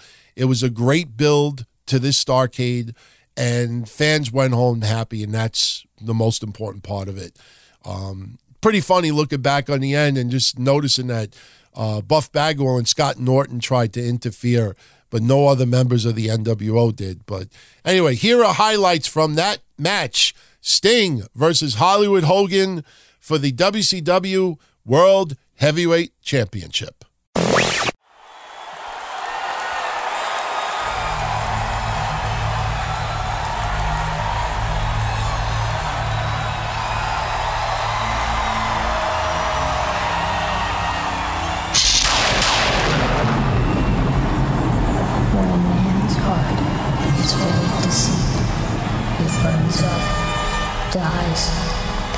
Dark shadow falls over his soul. From the ashes of a once great man is risen a curse, a wrong that must be righted. We look to the skies for a vindicator, someone to strike fear into the black hearts of the same man who created him. The battle between good and evil has begun.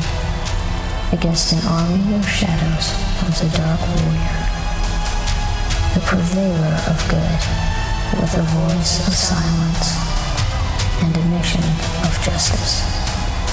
This is Sting.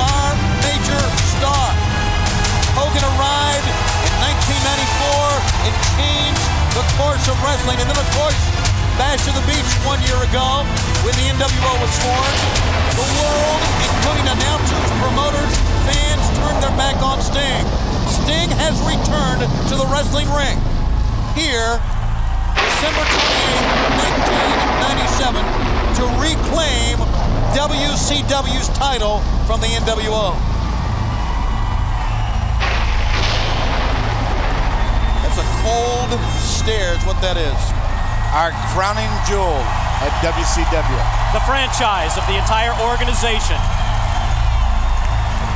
With Nick Patrick, the referee. No lack of controversy surrounding that choice, guys.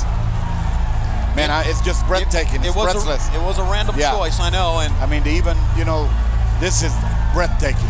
The It same, really is. the same look that he has had now for 18 months. Cold.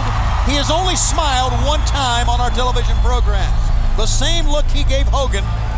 Remember, the same look he gave Hogan the night the contract was signed. And look at the arms. Looking really good, Sting. Hogan shoves and a slap to the face. The bell, we are off and running. Ladies and gentlemen, we are so glad you could be with us for this moment. We anticipated the return of Sting to be punctuated with exclamation points. The reality of the matter is that they come with question marks. What kind of condition is Sting going to be in for this matchup against Hogan? Is he going to show any signs of ring rust? Not in the ring competitively for well over a year. But you know, let me respond to that by saying of all Sting's attributes when he was ruling WCW, cardiovascular conditioning, strength, endurance, the way he put on the Scorpion Deathlock at that time, his number one attribute, his number one characteristic, his number one driving force was his heart. And I don't think that is something that you can get in a gymnasium, in a gym. Well, you know, as y'all was soliloquy and I was looking closely as they maneuvered around. Fast pace is not the clue here. It's got to be really thought out and, and, and, and don't make mistakes. If Sting is in all the things Tony says, you know, and you said Iron Mike that he might be in this way. I doubt that he is. He looks in great condition, great shape, steady in his eyes. But let's go to the other side of the coin. Hollywood Hulk Hogan. There has never been an athlete in our industry or in, in any industry that has kept the imagination of the fans and has been at the height of battle as this guy. And I really believe it burns inside of him that Sting has to be beaten by him and nobody else. Hogan gets the first big shot in, and Sting gets rocked down to one knee. But he bounces back up, the Sting. Hogan, oh, big clubbing forearm, and Sting bounces back up again. Come on, hero! Come on, hero! That word, hero, has to be a sticking point with Hollywood Hogan. Remember, for so many years, Hogan was a hero to many wrestling fans, many of these fans around the world. As much as anyone the hero that Sting has become for wrestling fans worldwide, for WCW fans, for WCW personnel. He represents all of us. You can see the offensive attack now starting to build for Hollywood Hulk Hogan. Back against the wall, knows he's got to come out and get it done himself. Nobody else can do it for him. Got to defend the honor of Hollywood Hulk Hogan. Not so much the New World Order, as far as I'm concerned. It's Hollywood Hulk Hogan and Sting. This is, boom, what it's all, what it's all about. I even giving sound effects. I'm so excited. He rolls out of the way three times. Back up to his feet is Sting. Sting. Big drop kick. How about that? Patented Sting drop kick. It sure was. Throws him to the floor. A lot of spring in those legs. And maybe he has been off a long time, but you can see the man is in tremendous shape. Let's also think of the long-term impact that this match is going to have on professional wrestling, 1998 and the years beyond. WCW, very important. We've already won the first battle tonight. Zbyszko defeating Bischoff. Now this is the opportunity to capture the war. I'll go one step further. We've won two big battles. We've won the U.S. heavyweight title back. We've won Nitro back.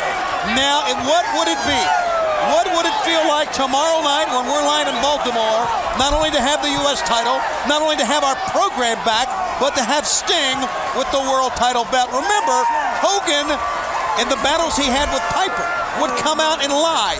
And the reason he could lie was because he still had that world title belt around his waist. Very cautious. Sting has taken a, a cautious approach. Never got over anxious so far in this battle as he took some heavy blows from Hollywood Hulk Hogan.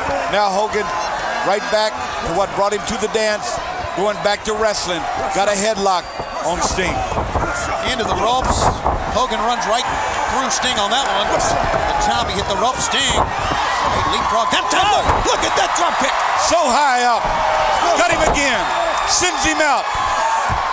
Sting sends him down with a variety of drop kicks.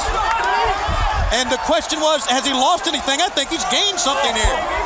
Well, he certainly has unleashed an attack with those drop kicks in the opening minutes of this match, and it has Hogan reeling. Nick Patrick sending Sting back to the middle of the ring as Hogan walks around. You know what, guys? So far, so good with Nick Patrick, too. Yeah, I think so. Doing a, doing Hasn't a good been job. a factor, and that, that's really the best thing you Yeah, can say you about any official. If you don't recognize them, if you don't see them having an impact in the match. Yeah, you don't want to see them, except when they're there for the one, two, three. Hogan slows things down. One thing Sting does not want, and that's a count out. But Nick Patrick holding Sting back. Every time Sting goes, advances towards Hogan, Nick will restart the 10 count on the outside. Back in, here we go. Hogan really letting the fans Yeah. get under his skin here. But I think it's a nice pace that Sting has set. You know what I mean? Not getting over anxious and and and using his drop kicks, striking early, but staying in focused in his mind. Side headlock, and that was a massive one. Hooking on to Hogan. You can hear Maybe that answers some of the questions we had about the power and strength of Sting as he was easily able to maintain that side headlock despite Hogan trying to shove him off. Gentlemen, it's a completely different look, I know, but I can safely say right now, Sting has never looked better. And Hogan has got a good wide vertical base trying to maybe power out of this side headlock. Can he? Trying to fight it off with a top wrist lock attempt, and Sting shows his strength. Yeah, we forget about Hogan sometime and the power he has. I mean, and and you've seen right there as he started to to power out of that thing to a top wrist lock, Sting went ahead and clamped back down on him. And and each second that goes by in in this matchup right here, it's Sting's pace, it's Sting's game. He can win this thing if he uses his head. Down goes Hogan from a shoulder block. Now Sting again. This time ducks a lariat, but couldn't duck that one. Good maneuver by Hogan. We talk about mistakes, Iron Mike. See what I'm saying? Mistakes, springboarding off. Something bad happens sometime. Right now, Hogan has Sting down. Yeah, I'll give you another mistake. Hogan wheeling around laughing. Looking out of the fans that time, and he needs to go back to the point of attack. Remember, this is the man. The WCW franchise player who gets up for a vertical suplex. No effect on that vertical suplex takeover by Hogan. Oh, yes, sir. Where? Where? Take where? that, NWO. Yeah, where? Right here. Right and left combinations. And Sting sends a loud message to the NWO, but gets shoved in the eyes that time. Hogan back to the face again. Right back on the attack. I guarantee you guys, he knows and understands what needs to be done to beat Sting. Can he do it? I, I, I guarantee you. It's going through his mind right now what I need to do. All the fanfare is over with to beat Sting. On the outside, Sting to the table.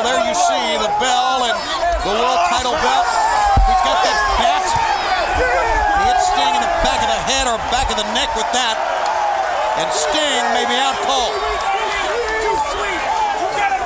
The baseball bat that Sting has used to fight off the NWO in the past 15 months. Hogan uses it and now sends him shoulder first into the steel post.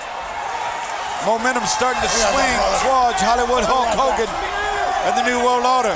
The champion now starting to go to town. He seems to have a, some sort of t-shirt. I don't know what that says in the front of it, but he shoves it in Sting's face and now starts to pelter Sting. As you can see, Sting right now suffering a severe beating. You can not only see it, you can hear the fist on the head of Hollywood Hogan. Runs his head into the apron. Big right hands from Hogan, knocking the face paint right off of Sting. That's nothing new for Sting. Into the, well, Sting goes down hard. Into the safety rope. Here he comes. Oh, missed that stinger splash. Nobody home ah. on the outside. You know, Nobody home, guys. As this match goes on, you, you, become familiar once again with the trademark maneuvers. The drop kicks, we saw the stinger splash, but to no avail there. The kicks in the corner. We, that's right. We, it, it reminds us of all that Sting has brought to the sport. All the trademark maneuvers, the things that made him one of the true great stars and world champions of our time. But now at the mercy of one of the best, many people feel the best ever, and that is an argument that has a lot of validity. Hogan rears back, and Sting goes down. Now Nick Patrick just got over there, right there. Yeah. As Sting went down in a heap. He got Hogan rolling back in the ring right here. Good call by Nick Patrick. Hogan rolls back out, breaks the count. Hogan will attempt to, I'm sure, not only win the match, but also try to destroy Sting. Wouldn't you think? And I often brought up this question. How far would Sting take it when he knows he has Hogan beat? Will he go just to win or to destroy the man? I mean, there's a hatred that has ruled our sport for 18 months. Yeah, but that's a win. It's a win situation for both these guys here. Like I said, the fanfare and the fireworks are over. It's burning just as bad in Hollywood Hulk Hogan's gut as it does in Sting.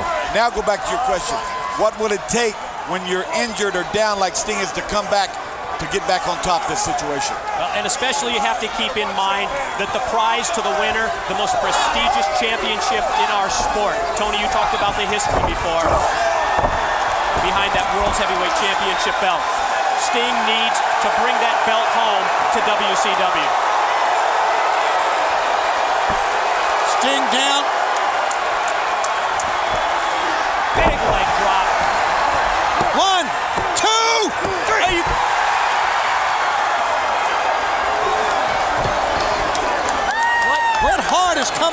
Out and.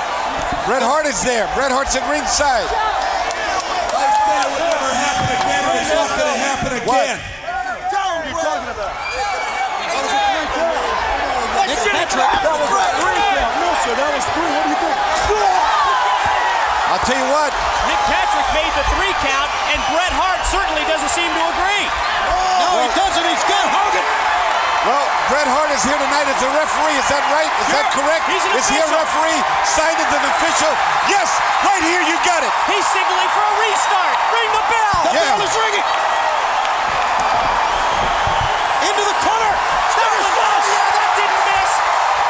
Hooked him up right there, guys. Hogan trying to stop him, hooking onto the top rope. Members of the NWO have arrived. Buff Bagwell.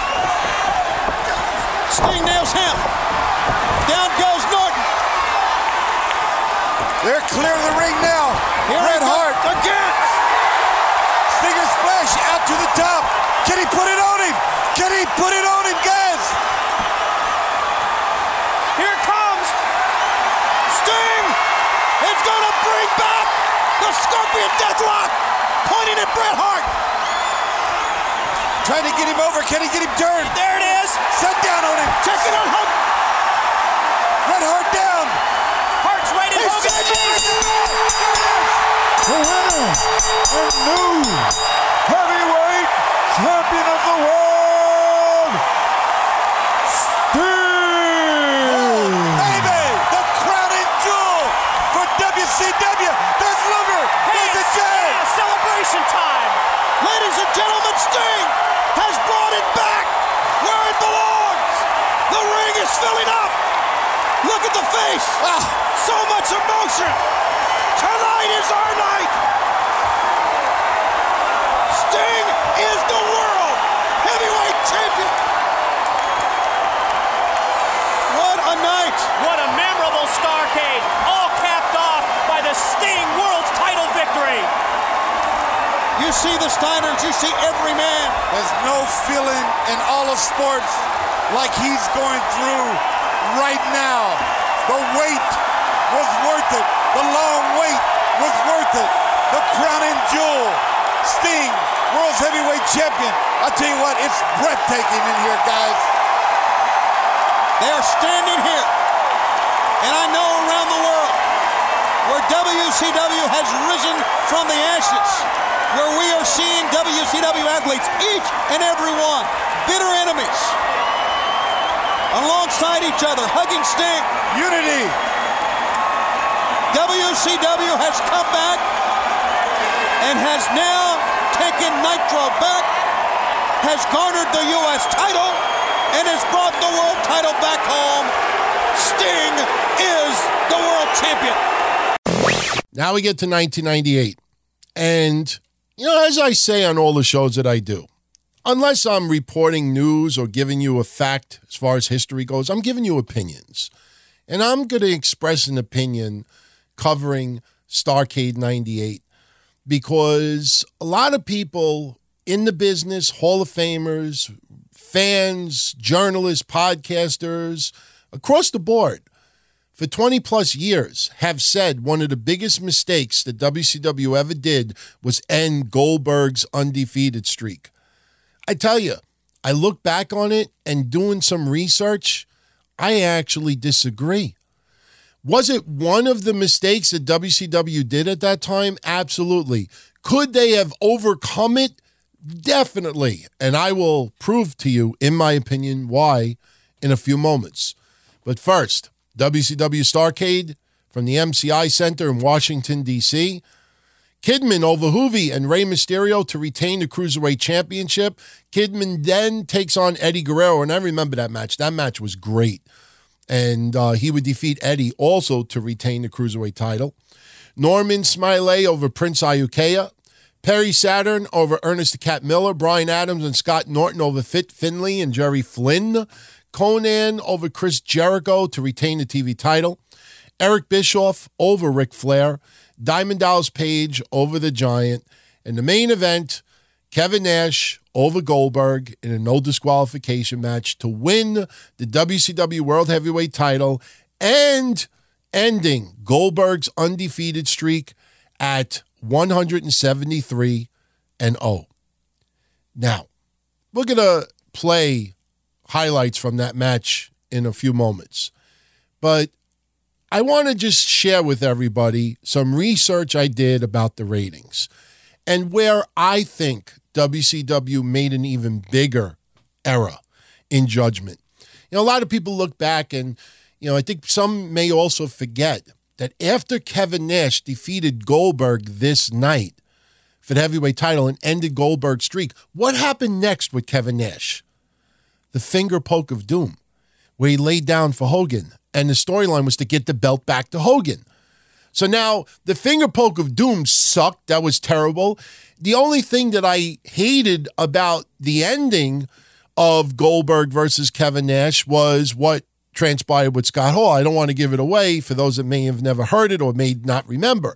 But I'll tell you this I look back at the ratings for WCW before and after Goldberg's streak ended.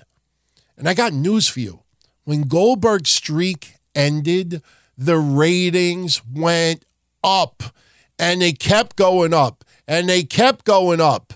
And there was one particular turning point in WCW in 1999 that I that I see a trend of where it really started going downward. And to me, this moment that I bring up is much worse than Goldberg's undefeated streak ending. Goldberg's undefeated streak had to have ended sooner or later. All right. Maybe it should have ended with a different opponent. Fine. But now let's just go back in order here.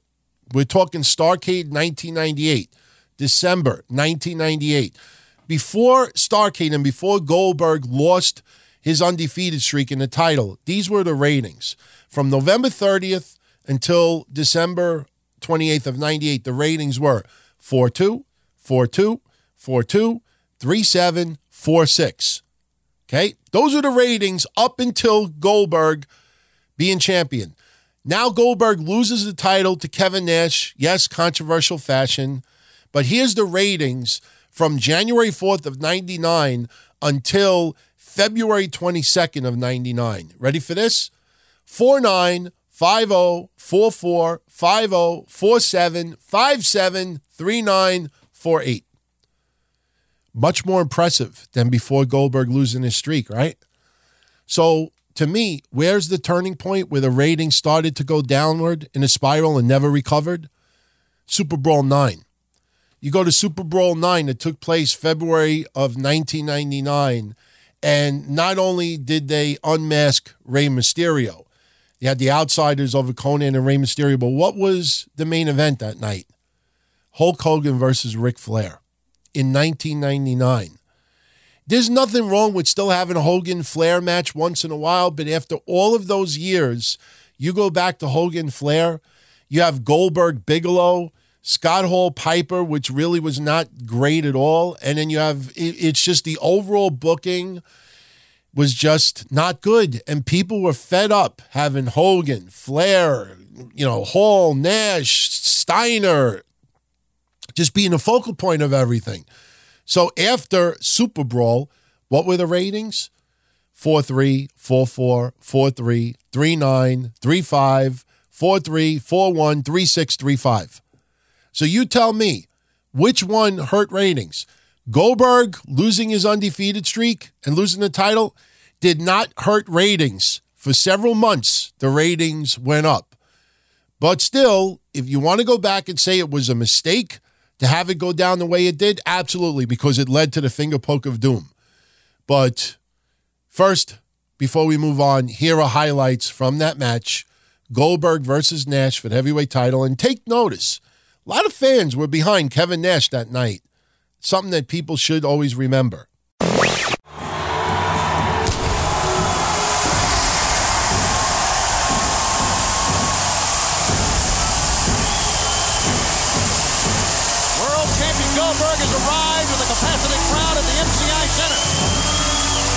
That last long walk to face his nemesis. 170.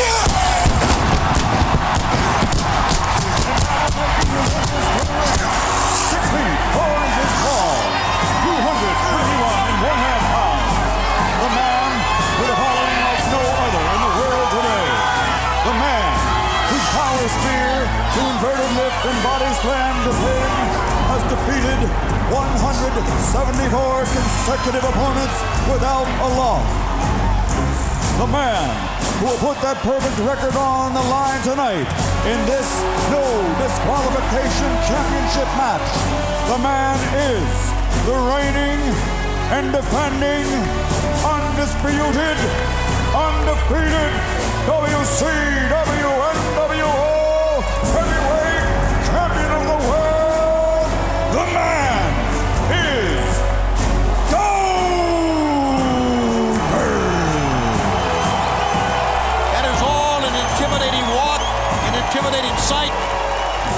anyone, much less Kevin Nash, but I'm not so sure if Nash can be intimidated. He's been in big events before, and here he stands to try to do something no one has done in pro wrestling. And that's a big mountain to climb. We talked about the anticipation level for this matchup being so high. We don't have to anticipate anymore. It's here. Here we go. The ever confident look of Kevin Nash has been washed away. It's a look like I've never seen on this man.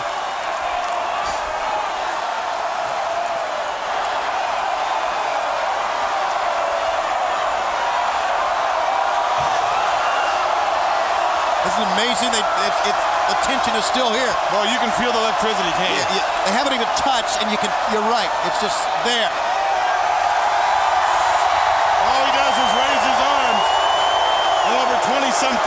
Come alive. Wolfpack has its supporters as well.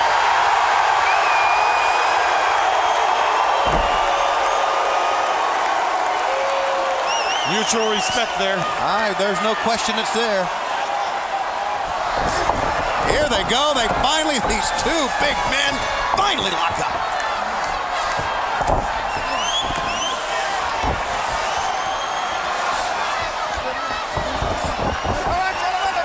Nash finds his back up against the turnbuckle, and Mickey Jay immediately tries to keep this match on the up and up.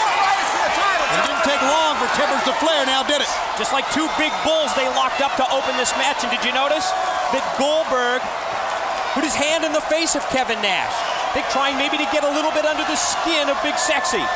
Everything's at stake here tonight. Everything. Goldberg's streak, Goldberg's title, Nash's reputation. All on the line here. Kevin Nash side headlock. Obviously, with a height advantage, a little bit of leverage advantage here as well. Goldberg's going to do what he's done every time around the bend, just power his way out of it. Nash holding on pretty good. Goldberg not trying to expend too much energy, picks him up. Unbelievable. Picked him up like the man was a cruiserweight and dropped him down. He just backdrop suplex Kevin Nash, who is near seven feet tall and well over 300 pounds. Picked him up with ease. Goldberg, once again, Brain just standing in the ring, waiting. Just watching his prey.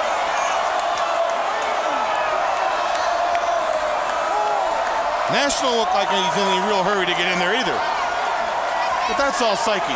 Yeah, of course it is. He knows what he's up against, and he realized that Goldberg never gets too rattled, never gets too bent out of shape. Oh, yeah, he's intense. The most intense individual you'll ever find, and the toughest wrestler ever. But as the fans, Nash fans, Goldberg fans do their battle of the wits in the stands, these two big men go at it in the ring.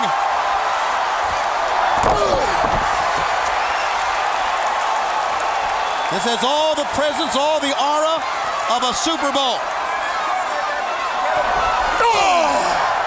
You know, you really feel this is championship. You know, NBA, football, baseball, anything. This is, you're right there. This is. It's what Starrcade is all about. World's heavyweight title on the line. And the man streak of 170. It's 173 and 0 is what it is. Can he make it 174 now? Back in the corner again. Nash seeing that he is little evidence of cockiness from Nash. Surfaces right there. And Nash puts Goldberg in a position he's never been in in pro wrestling. And Goldberg just powers his way out of it. That's never happened. That's never happened to Kevin Nash. Of course, he's never faced Goldberg, and he's covering up here as Goldberg. Just a blatant chokehold, bottling him. Look at this, Kevin Nash goes for a cross arm breaker submission hold attempt. What a great fight! What a great fight! Ankle lock applied now by Goldberg. Both men using submission moves. And you know what we got? We've got a stalemate. It's what we've got. And I think Goldberg realizes it now. He's got to get Kevin Nash exactly in the middle of that ring because at seven feet tall, he can just about make it to the rope. There's a realization that went with Kevin Nash, too, that his traditional moves that he uses, foot to the throat, keeping the man far, far away, may not work tonight. It may have to be a different bit of strategy that Kevin Nash employs, maybe a strategy he's never used before, because he gets knocked off his feet by the world champ. Goldberg rocked him with the right hand. Did you see how quick Nash went down on his seat?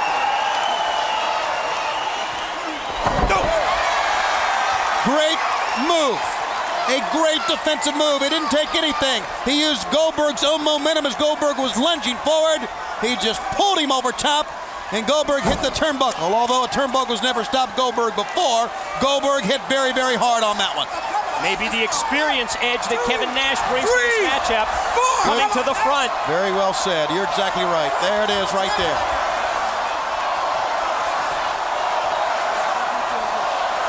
Oh, the feeling like none other in this arena as Goldberg ducks up. And he speared him. He speared him. He's going to pick him up now. He speared Kevin Nash down. Can he do it? Oh, yeah, he can do it. He's going for it right now.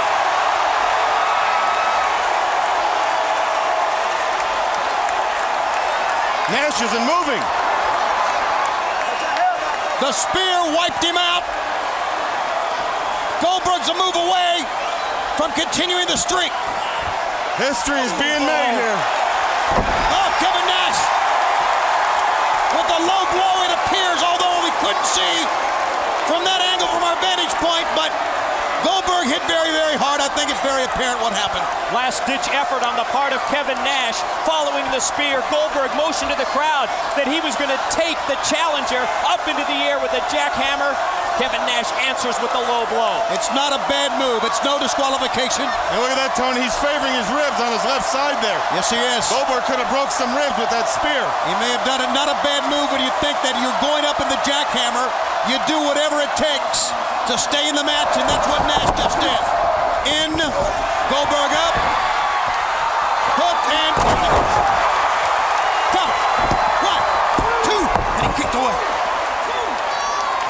Now, you won't beat Goldberg with a cover like that. He still has a lot of fight left. So does Nash. This is not a world title battle, it's a struggle. It is sits firmly on the top of pro wrestling. The man who walks away here will be the man in control of this sport. Make no mistake about that. And that one was on target. Here's another cover. One, two, and Goldberg just rose up on his right side that time to get away. Now, the adrenaline's rushing through both of these men right now.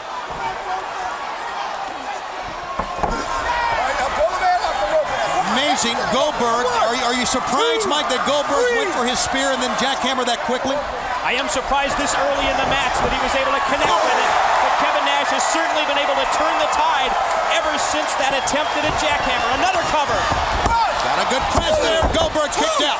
I think this is the most trouble we've ever seen Goldberg in in 173 fights. Oh, I don't think there's any question. I think we knew what would happen, too. Yeah, but Goldberg's the man. You can beat on him all day. I'll tell you, when I saw him first come on the scene here, I was so impressed. I never saw a man's that much physical power, that much ability that this man had. He was just awesome.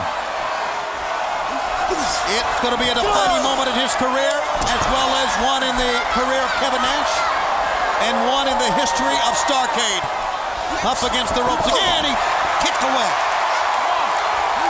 Goldberg, I don't know where he gets it from, with the exception of he is He's a champion of the world. He's a champion of the world, but he is inhuman at times. He didn't go down.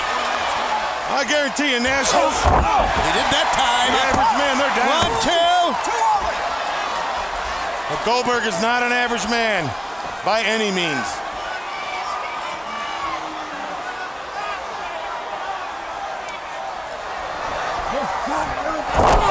Unbelievable. Nice counter, spinning neck breaker by Goldberg. Notice the quickness. He hooks. Nash to the tr- oh, take him up again. Lifted off of those powerful legs as well. One, two, and no! Did he get him? No. Two fingers shot up by Mickey Jay. Wow, many fans thought it was over. Goldberg immediately to his feet. Goldberg! Standing sidekick took Nash off of his feet. Goldberg has come back now. They both have their hands full.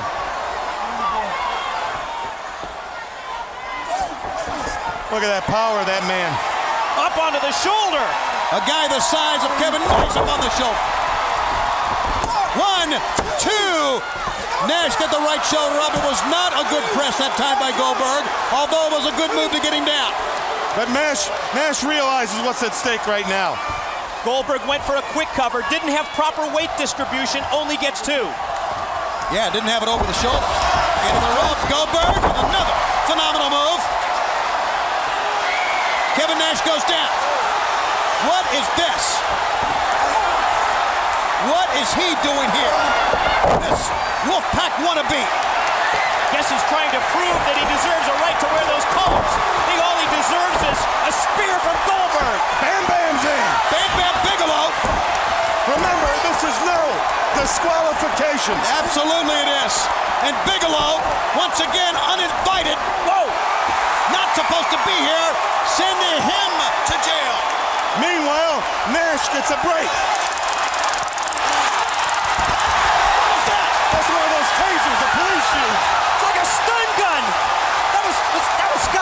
Scott Hall. You could hear it clicking. It was like a like a cattle prod or a stun gun. in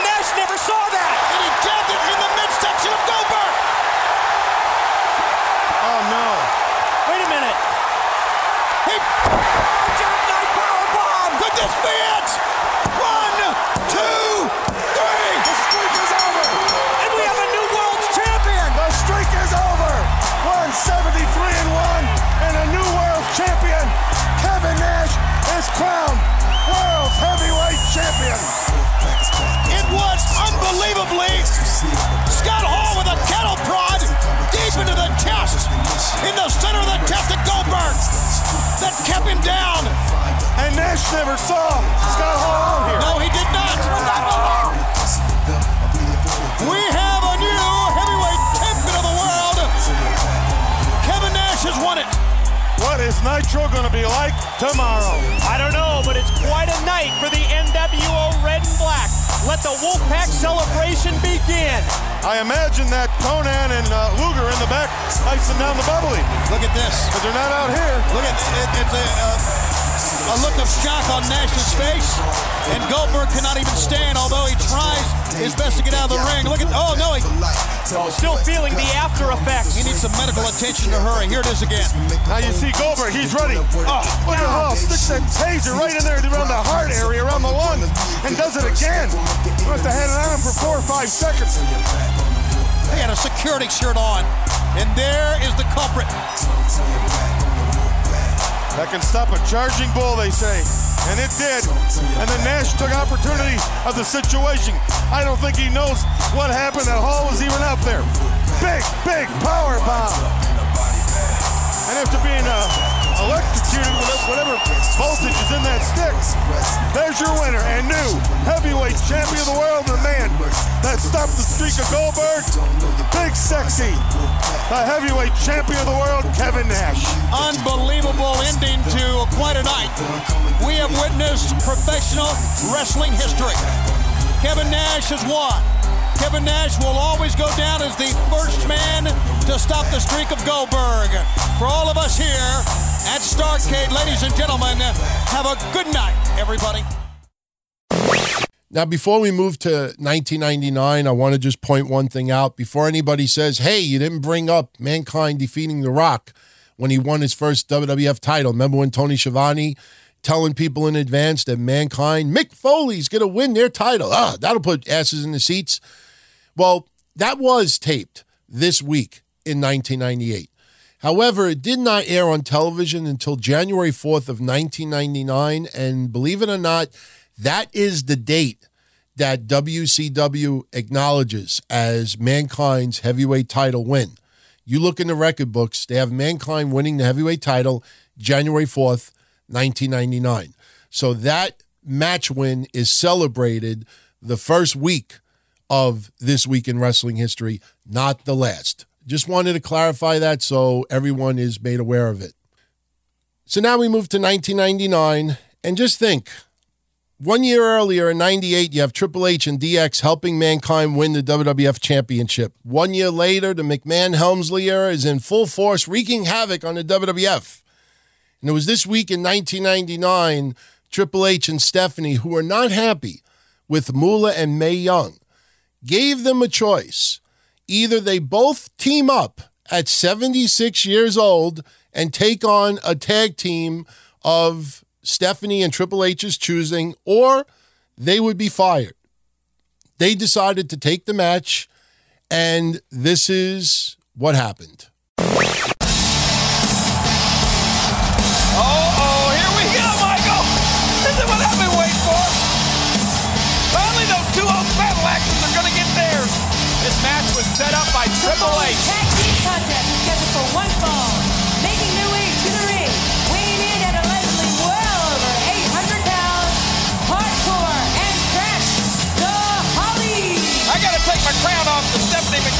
This one. She told the truth. She said that Moolah and Mae Young were an embarrassment to the WWF. Well, Moolah and Mae Young don't want to be in this matchup, but they were threatened with being fired by the McMahon Helmsley era, so they had no choice. They have to go into this action They've been against the fired before. They got fired once when they were working on the pyramids. Oh, look. And Wait a minute. Oh, man.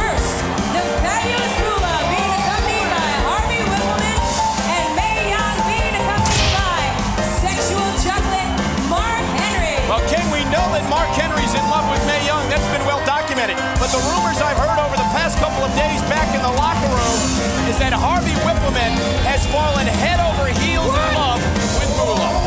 I thought Look at this. This is this my imagination or does Mae have a truck driver's hand? So it's Mae Young and Moolah going against Hardcore and Crash, the Hollies, here on SmackDown. Uh-oh, what? Mark Henry season. Maybe, maybe it's that nice little tattoo on her left forearm. You stop. They're in love. And look at the reaction to Mae Young. Yeah. You know, you talk about Mark Henry being a new man ever since he's been in love with Mae. Oh, Mae Young has got more of a spring in her step these days ever since her uh, new love with Mark Henry. What about the double date they went out on with Mark Henry and Harvey Wippleman? The last time Moolah and Mae went on a double date, it was with Fred Flintstone and Barney Rubble. Hardcore shoving Moolah down. And Crash is getting a big old kick out of this.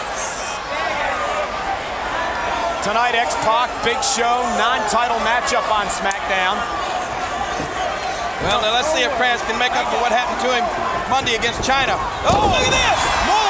Takedown of Crash Holly. How embarrassing! And there was the tag to Mae Young. That was a tag? And yeah, I guess so. What is this? Double team, Crash off the ropes. Oh! Manhandling Mae Young. Oh, did you see Mark Henry grimace when Mae was tossed to the center of the ring? Mark Henry and Harvey Wippleman trying to cheer Mae and Moolah on, on from ringside. I think the next time they take Moolah and Mae somewhere, it might be the cemetery. Hip toss by Crash, kick to the midsection. Hip toss? Let's break a hip toss. Oh no, you're not gonna slam her! Oh, he did. And the Hollies. Well, Crash gonna climb the ropes. Please be careful, don't slam her again. I think she had prunes. And look at Moolah. Moolah shaking the top rope. Crash paid for it. What's happened? And Mae Young now. No! Don't tell me, King. Bronco Buster. Bronco Buster. the Bronco. Mae Young and Moolah. And look at Mark Henry. Oh my God! Oh my! Can you believe it? I can't believe it! The Bronco Buster. From Mae Young to Crash Holly. Oh my! Hardcore almost decapitated Mae. Thank you. That's not right, King. That pathetic. Hardcore Holly almost taking Mae Young's head off. Off. Now Crash is going to take it. You heard them. They agreed for this match. Look out! Power slam. Hook of the leg by Crash. It's oh. over. And I'm sure the. Oh, wait a minute. Look out! Moolah. Oh no. Hey, look at this! Sexual chocolate in there. Taking offense to the way that Crash manhandled Mae Young. And here's the double team by the Hollies. Sexual chocolate. Hey. Oh, look out!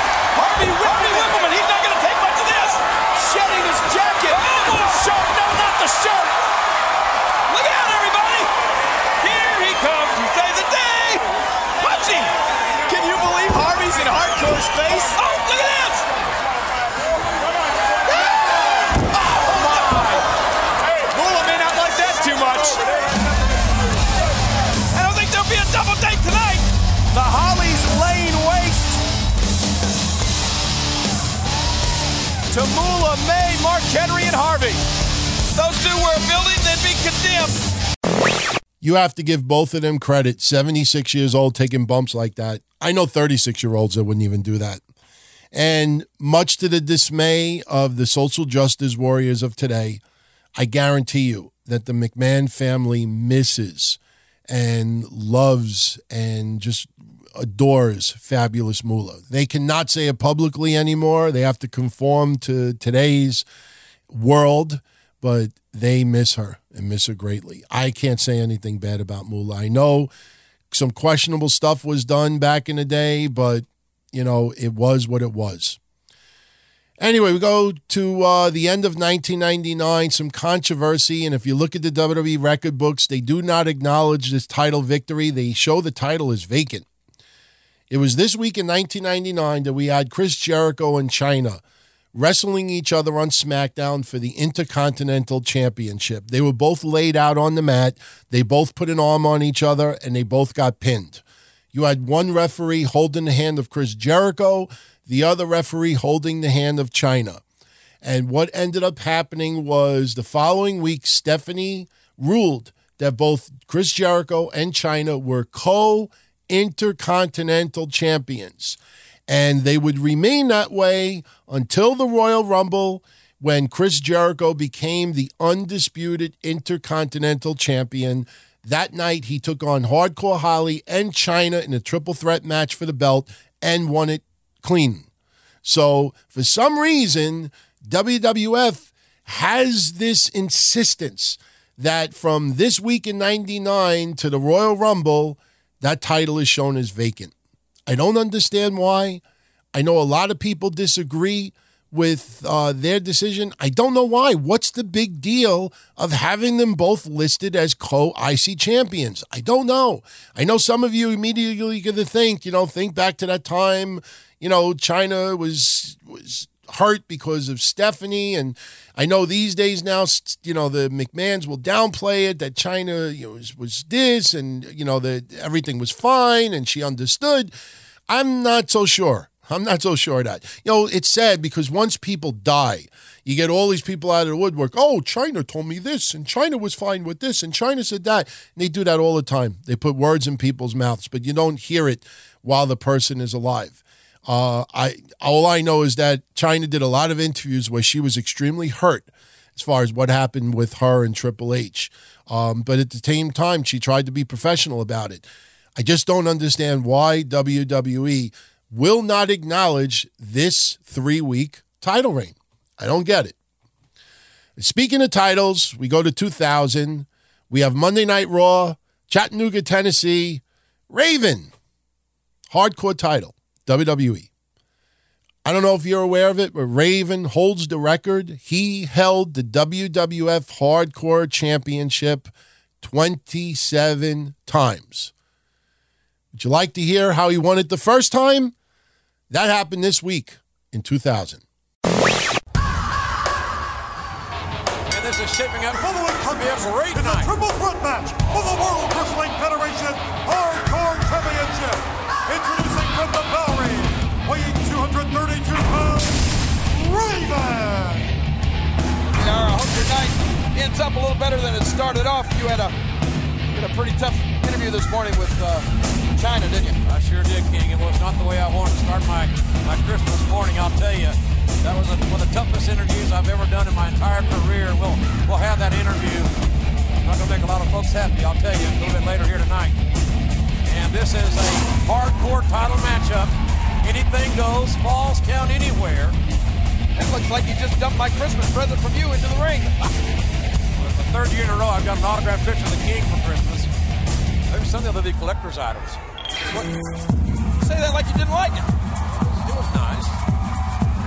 From Annville, Pennsylvania.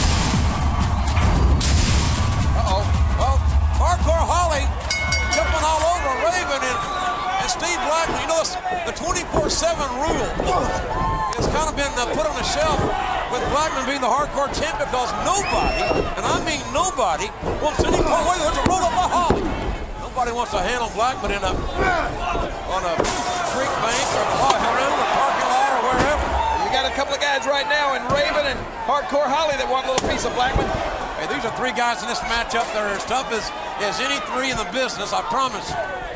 Steve Blackman is the king of the hardcore division here in the WWF. Oh, oh man, did you hear that crack? That king just got crowned, didn't he? He certainly oh. did. Oh, what? oh, man. And so did uh, Raymond, and Raymond hit right in Blackman's. Well, you saw. Referee, uh, Go ahead, say it. well, they get him south of the border there. Oh, south, man. South of the old belt line. Good grief. Look at Hardcore Holly opening up on Raven. Oh, and Blackman with a baseball slide. Blackman is the hardcore champion. But as these triple threat matches go, and, oh, the champion does not have to be involved in the decision to lose the title under triple threat rules. Meaning if- Oh, where did that come from? And that came from uh, out of a I would have used field someplace. If I was Raven, I would have used that uh, fire extinguisher a little more. They were all dreaming of a white Christmas there for a minute. Raven hardcore Holly out of the crowd here. Huge sellout crowd here in Chattanooga, What about that hardcore match that Raven had with The Undertaker? You ever seen anything like that? Oh, man, I'll tell you what, Raven proved to me how tough he was, hanging as long as he did with The Undertaker. Speaking of The Undertaker, we saw Rock's reaction when he found out that he's going to have to face The Undertaker. Like, what do you think The Undertaker's reaction is going to be? I don't know. He doesn't even know yet. When's the last time a Rock had a look comment about anything? Oh, look at this. Yeah, these guys are going to have some headaches. Tomorrow here. I don't know how they enjoy celebrating their uh, their holiday, but Well, this looks like, doesn't this look like, uh, well, Christmas around the old uh, Ross household? well, it has resembled that from time to time. As long as we take it easy on the darned eggnog. And hardcore Holly. In Muskogee. Oh man! Oh, right back of the head from that, that broomstick or whatever it was. He said these guys are going to have headaches. I think they're going to have concussions. What the heck? Who is that? Raven has nailed somebody. What? Stay out of the way of these things. Well, it's around, guys fair game in a hardcore match. Look at that. standing around. These these men spill out of the ring. It can go anywhere. The ball's down anywhere. Got a clear traffic here in a hardcore match. Blackman defending his title essentially against two men. But again, anyone can pin the other and become hardcore champion with the way these rules are structured. Watch it. It's chilly outside, I can promise. you. Oh, don't tell me they're going outdoors here in Chattanooga. It's about nine degrees, I think. We're on the UTC campus here in Chattanooga, straight right hand by uh, Steve. Oh my God! Wow, Raven right down the steps. They ain't made of chocolate. Ain't no mistletoe out there. Is that right?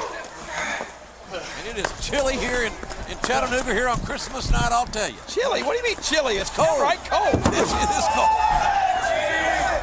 Uh-oh, wait a minute.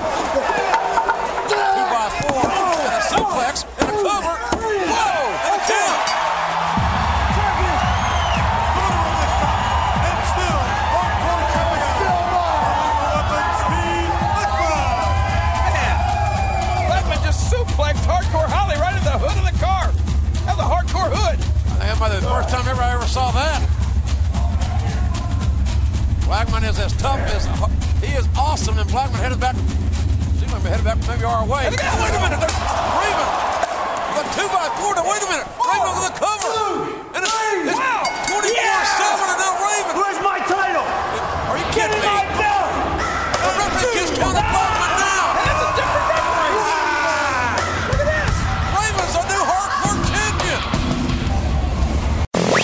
2004, man, did Ring of Honor's commentary suck sometimes back then. And I don't blame it on Jimmy Bauer, not even CM Punk on this night. I think it was the directive of management. You know, when you had title wins, title changes, and some particular moments, I think they instructed the commentators to just keep silent and just let the emotion of the crowd, let that sink into everyone. And yeah, it's a nice visual. But man, you go back and you listen to commentary from Jim Ross to Gordon Solie to everyone else, and I'm not comparing Jimmy Bauer to them, but you know they tell a story as well. You know, you don't necessarily have to watch wrestling to envision it. The commentary is so critical, and you know to have main events sometimes finish and there's no commentary whatsoever. Man, does it suck! And we'll give you an example in a moment. First Ring of Honor final battle, Philadelphia, Pennsylvania, this week of 2004. Jimmy Jacobs over Trent Acid. Deranged and Lacey over Angel Dust and Becky Bayless. Rockin' Rebel over Devin Moore. Homicide over Jimmy Rave to retain the Pure Championship.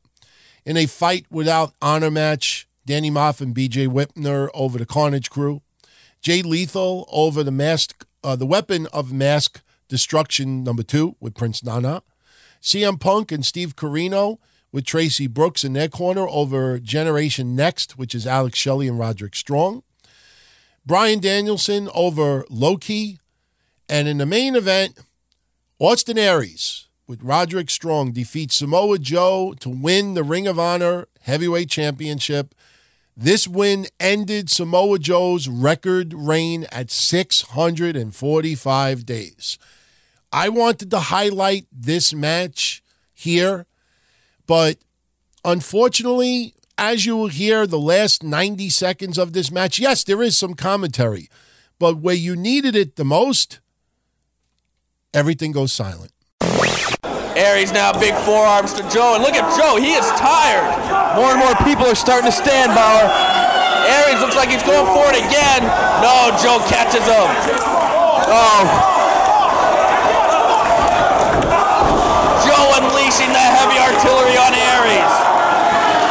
I think he's calling for the muscle buster pump. I think he could blow on Austin Aries right now and it'd be over. Look at Joe though. Look at that look on his face. Roderick Strong screaming words of encouragement. Oh, here it is. Here it comes. It's going to be all over. The Muscle Buster. Joe is going into 2005 as champion. Crucifix bomb.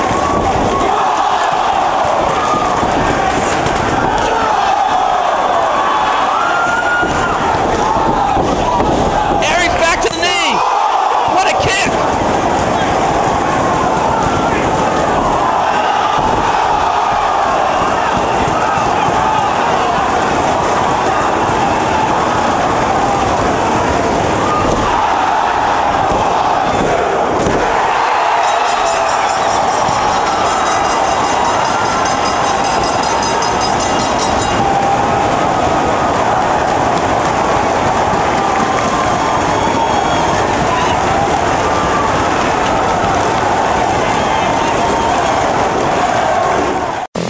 Look, again, I understand you want to capture the emotion of the fans. They're about to see something magical and it's a great visual, but you need to, you know, you need to keep talking. You need to still fucking set up what is about to happen. And that's not the first time. We talked last week about Kevin Steen versus El Generico, and at the very end of that match as well, when Generico won and Steen was forced to leave Ring of Honor, the fucking commentators were silent again. It happened a lot back then. Doesn't happen as much now, but that's something that always irked me at that time. You know, just fu- stop fucking trying to rewrite shit. You know, co- great commentary starts at the beginning of the match and it ends at the end of the match. Not a minute before, not 40 seconds before, because you stop. You know, anyway. 2008, sadly, the downward spiral for Joanie Laurer continued. This week in 08, she was celebrating her birthday, drank, I can't even say too much. She drank so much, she was found passed out in, I think, a bathroom with cuts all over her arms. They rushed her to a hospital, and she was so drunk. Her blood alcohol content, her level was so high, they couldn't even do a psychiatric evaluation of her. And then when she started to sober up, TMZ interviewed her, and she, at the hospital, she's like, you know what? All I want right now is a hamburger and fries. So, you know, thank God she ended up being okay at that time, but she really wasn't. And unfortunately, we lost her. And, you know, I will keep my opinions off of this show, but, you know, there was an enabler out there, and I can't believe that this person hasn't been brought to some form of justice legally. Legally. Said that she was taken from us this soon. 2008, Ring of Honor has their final battle in New York City. Match results Kenny Omega over Claudio Castagnoli. Jerry Lynn over Chris Hero, Necro Butcher, and Rhett Titus in a four corner survival match. For the Ring of Honor World Tag Team Championship, El Generico and Kevin Steen retain the belts, defeating the Age of the Fall, Delirious, and Jimmy Jacobs. You had Brent Albright, Erick Stevens, and Roderick Strong over Sweet and Sour, which was Davey Richards, Eddie Edwards, and Go Shiozaki in a street fight. The Briscoes over Kensuke Office, which was Katsuhiko Nakajima and Kensuke Sasaki. Austin Aries over Tyler Black for the number one contendership for the Ring of Honor heavyweight title. Nigel McGuinness retains the world title, defeating Naomichi Marufuji. In the main event, in a fight without honor match, Bryan Danielson defeats Takeshi Morishima in a fight without honor match. I know that's a match a lot of you remember. I still remember it. Surprised that it's been that many years already. 2009, WWE signs Tamina and the current Sin Cara. Remember, he wasn't the original Sin Cara. And then they had the storyline with the evil Sin Cara. And then he was Hunico. And then he's Sin Cara. Well, 2009, this week, they signed him and they also signed Tamina. Almost done. Also in 2009, Vince McMahon on Raw officially announces that Bret Hart would return to guest host Raw on January 4th, 2010. Yes, that is the night that Impact versus Raw went head to head. It was a big deal. And even though Bret Hart was put in the WWE Hall of Fame already, this would be the first appearance by Bret Hart on Raw in about 10 years. So it was, a pretty big deal at the time. They were also doing a storyline where, you know, Vince didn't want to bring in Bret. Shawn Michaels guaranteed that it would be good to bring in Bret. So Vince thought that Shawn Michaels would be doing something to Bret, but instead he apologized to Bret or they hugged it out. They, you know, they buried the hatchet. Then you had Shawn Michaels setting up the storyline of facing The Undertaker at WrestleMania. So there was a lot of good stuff going down around this time on WWE television. 2010, at the time, Tommy Dreamer exiting from WWE's ECW. He had just signed, I believe, a multi year deal. And then next thing you know, he was gone. Wrapping up 2010, who could ever forget? Nick Gage, formerly of Combat Zone Wrestling, seen on camera in a PNC bank in New Jersey, robs the bank, $3,000. Him and his girlfriend go to Atlantic City to gamble it away, and he ends up going to jail for it. Unfucking believable. I remember covering this on the DTKC show. You know, it was reported that somebody had robbed a bank in New Jersey, and then they put pictures of the person who was, you know, he didn't even try to cover his face up. And you had wrestling fans all over social media going, wait a minute, that's Nick Gage. That's Nick Gage. And before you knew it, everybody knew it was Nick Gage. They had a warrant out for Nicholas Wilson. That's his real name. He would turn himself in and he would plead guilty to second degree robbery, sentenced to five years in prison, ordered to pay restitution back to the bank and the employee. Um, he claimed at the time that he was homeless, addicted to Oxycontin, painkillers, but yet they went to Atlantic City and gambled it away. If, if I'm addicted to painkillers, I buy painkillers with it. Anyway, you see him now, you know, thank God he's staying out of trouble, but, um, you know, to me, he just doesn't look good. I wish him the best. I really do. At the time, we called him nothing but a fuck up. He actually went back to jail because he violated his parole. But I think he's got scared straight, and uh, hopefully he's doing good. 2011, Brock Lesnar, one day after losing to Alistair Overeem at uh, UFC 141, he announced his retirement from MMA. And remember, this was Lesnar's first fight after suffering diverticulitis. So he would leave MMA, return to the WWE, and then he would return to MMA one time in 2016. And then, you know, we had the situation with the anti doping agency. And, you know, who knows what future Brock Lesnar has in MMA. Remember, he's not, you know, as young as you think anymore. So, 2013, we had something interesting go down on Monday Night Raw. Daniel Bryan feuding with Bray Wyatt, and they had a match on Raw where Daniel Bryan would have to face Luke Harper and Eric Rowan in singles matches. If Daniel Bryan beat Luke Harper, he would then go on to face Eric Rowan. If he defeated Eric Rowan, then he would have Bray Wyatt all for himself on Monday Night Raw. Now, we're not going to play the Daniel Bryan Luke Harper match because honestly, it just would take way too long. But we will pick it up in progress of Daniel Bryan versus Eric Rowan. You know, look, storylines change. People used to dislike each other, now like each other. Happens all the time. It's happened in the history of wrestling. But for some reason, it still just doesn't sound right to hear Michael Cole rooting for Daniel Bryan as much as he did back then.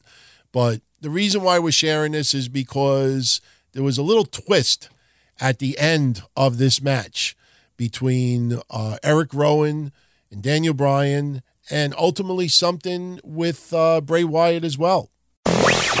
Story here back on Monday Night Raw, more of the same. Eric oh, Rowan with those fists into the temples of oh. Daniel Bryan. Daniel Bryan, folks, moments ago knocked off Luke Harper. If he can somehow beat Eric Rowan now in this matchup, he'll finally get Bray Wyatt live tonight on Raw. Yeah, be careful what you oh. wish for. If you get the Rowan, you really want Dan- Bray Wyatt? Well, Daniel Bryan sure seems like he does. Eric Rowan pancaking Bryan. Wyatt is loving it. And I cover by Rowan to end Bryan's dream tonight in a kick out. I don't want to. I don't want to correct you, Michael, but you said he knocked off Luke Harper. I think it may be more correct to say he survived Luke Harper. Exactly. And I don't know if he's going to be able to survive Rowan here. Yeah, Luke yeah, Harper. and does he really still want Bray Wyatt if he somehow finds a way to get past Eric Rowan here? Be careful what you wish for, Daniel. I don't think. I don't think he's even thought of Yeah, I don't think this ordeal has begun. He's just staying live out there. That's all he's doing. John, how's he doing it? How is Daniel Bryan still it's pure standing? instinct. It's pure guts. Look at those. Nobody's ever doubted the toughness of Daniel Bryan. For those of you, guts of Daniel Bryan. For those of you who don't have the WWE app, you don't know what you missed during the commercial break. I mean, Eric Rowan was tossing Daniel Bryan all around out here at ringside, oh. who continued punishing him in the ring, much like he's doing now. Daniel Bryan has just been mauled by these two monsters. This is not good. This is not good. Eric Rowan with Daniel Bryan in tow from the second rope now. Daniel Bryan's up high. Slam.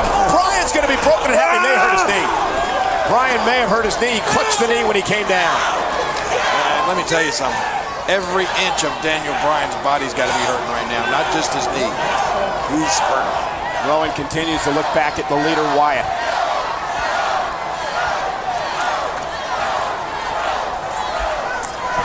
And look at Daniel Bryan rolling up Eric Rowan, head and shoulders down. He did it! He did it! He did it! The winner of this match, Daniel Bryan. That means Daniel Bryan will get Bray Wyatt if Eric Rowan allows that to happen. Hey, come on. And now Luke Harper. And wait, wait, wait, whoa, whoa, whoa, whoa, whoa, whoa, whoa.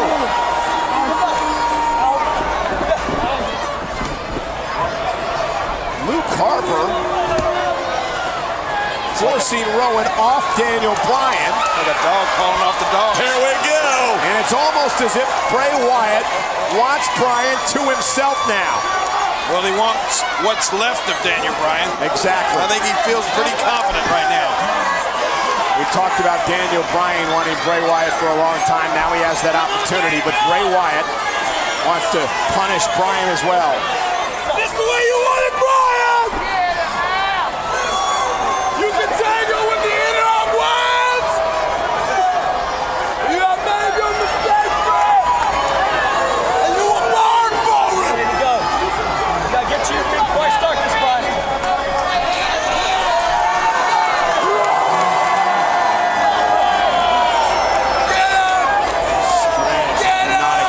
Disturbing Bray Wyatt. What you wish for. Daniel Bryan just got it. Bryan begging, begging. Let's go. What are you doing? You gotta get feet. Let's go. Ring the bell. He's turning his back. Daniel Bryan. Oh, wait a minute. Wait a minute. Harper and Rowan.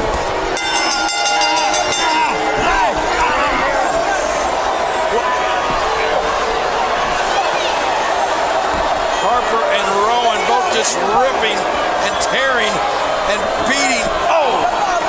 Daniel Bryan to a pulp.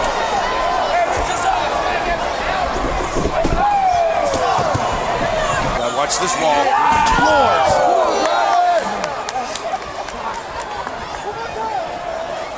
On, guys. This is this is hard to watch.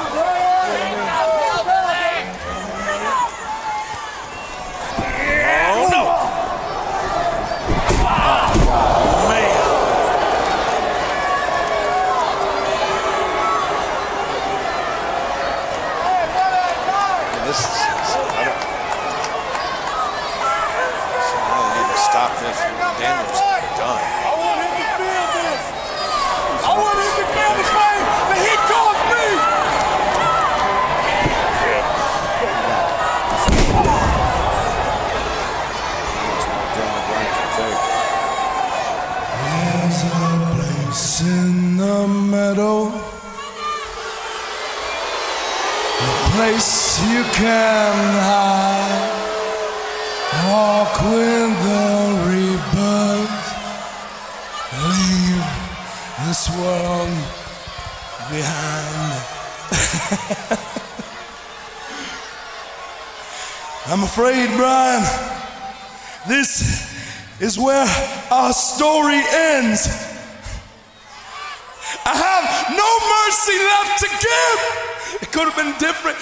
Been better. It could have been perfect. And uh, this is your fault. I'm gonna punish you. I want you to open your eyes. Open your eyes and look at your dismay. Open your eyes, Bryan. this is the end. You're, you're right. Say it again. Say that again.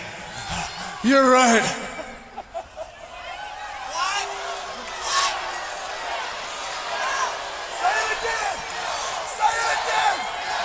Get up and say it again. Say it.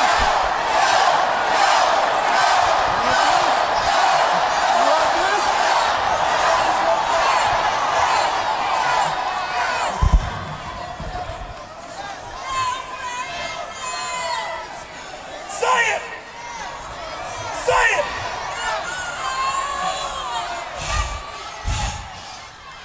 You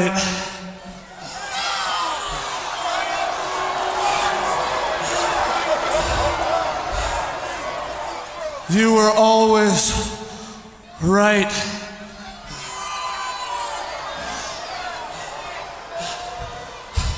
No matter how many matches I won, no matter how loud these people cheered for me.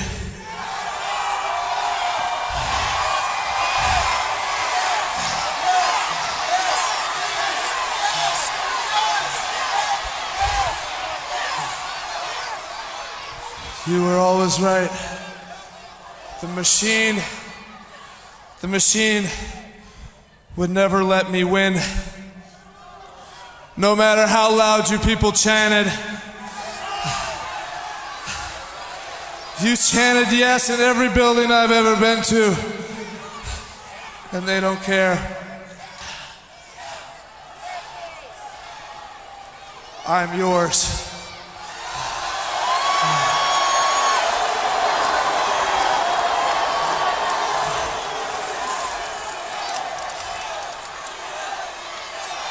Let me join the family.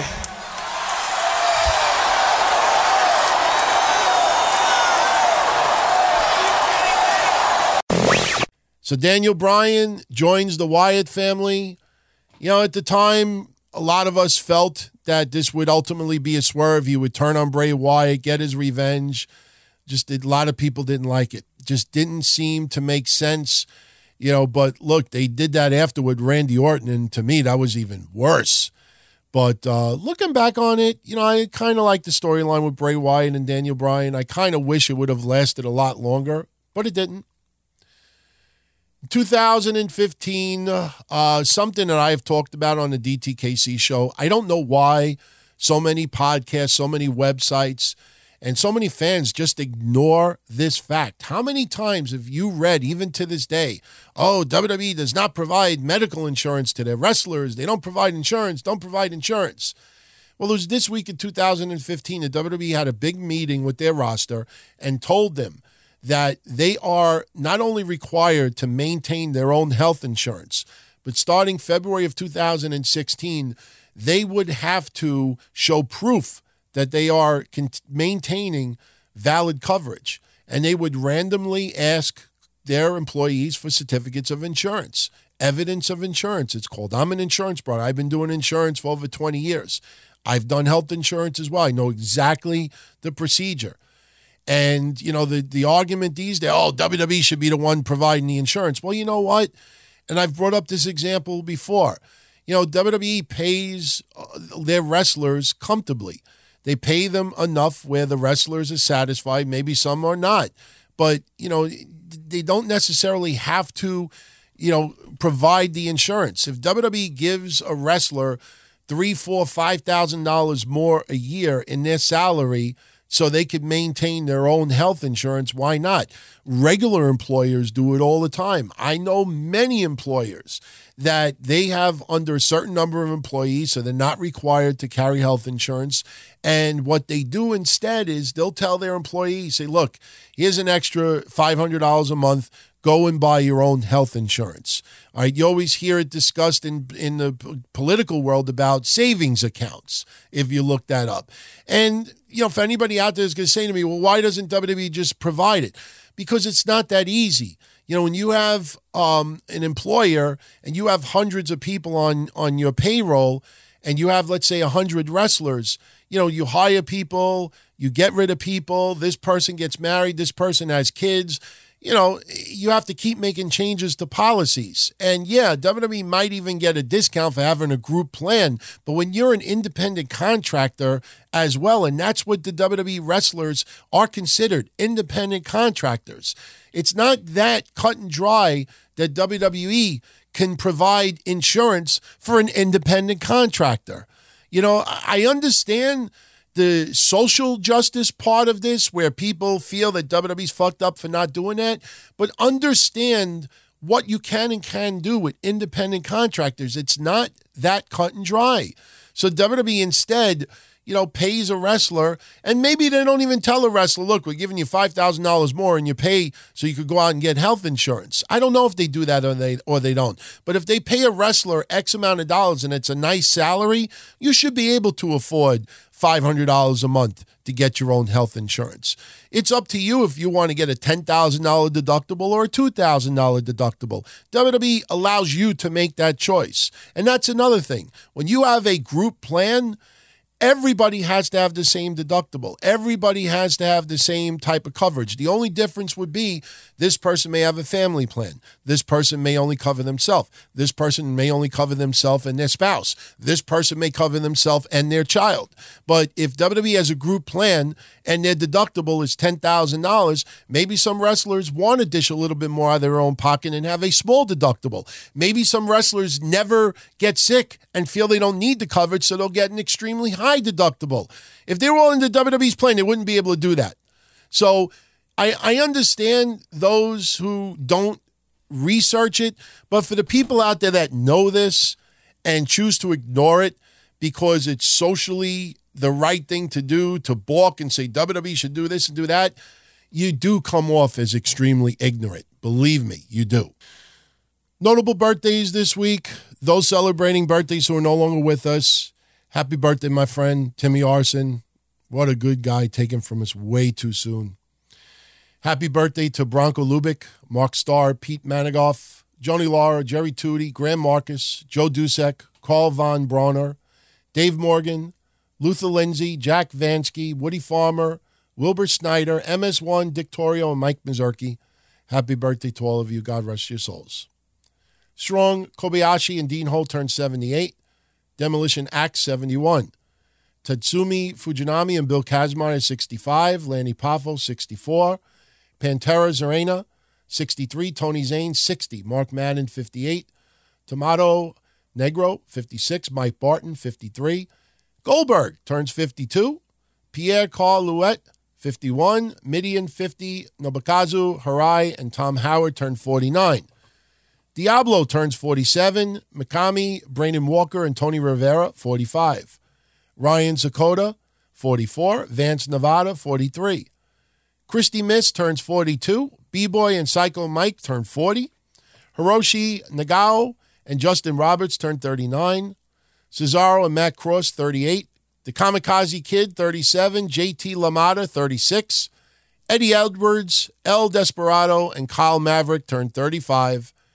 Ariel Sherry Martinez, 34. Rusev and Taryn Terrell, 33. The Laredo Kid, 32. Andy Levine and Will Maximo, 31. Inferno, 29. Ray Phoenix and Zelina Vega, 28. And Rachel Ellering, happy birthday. She turns 26. Notable debuts this week in history. Angelo Mosca debuted in 1960, jumping Jim Brunzell in 72. Akebono in 2004, Sienna in 2008, and Brian Pillman Jr. debuted this week in 2017. And finally, notable deaths this week, those who passed away this week in wrestling history.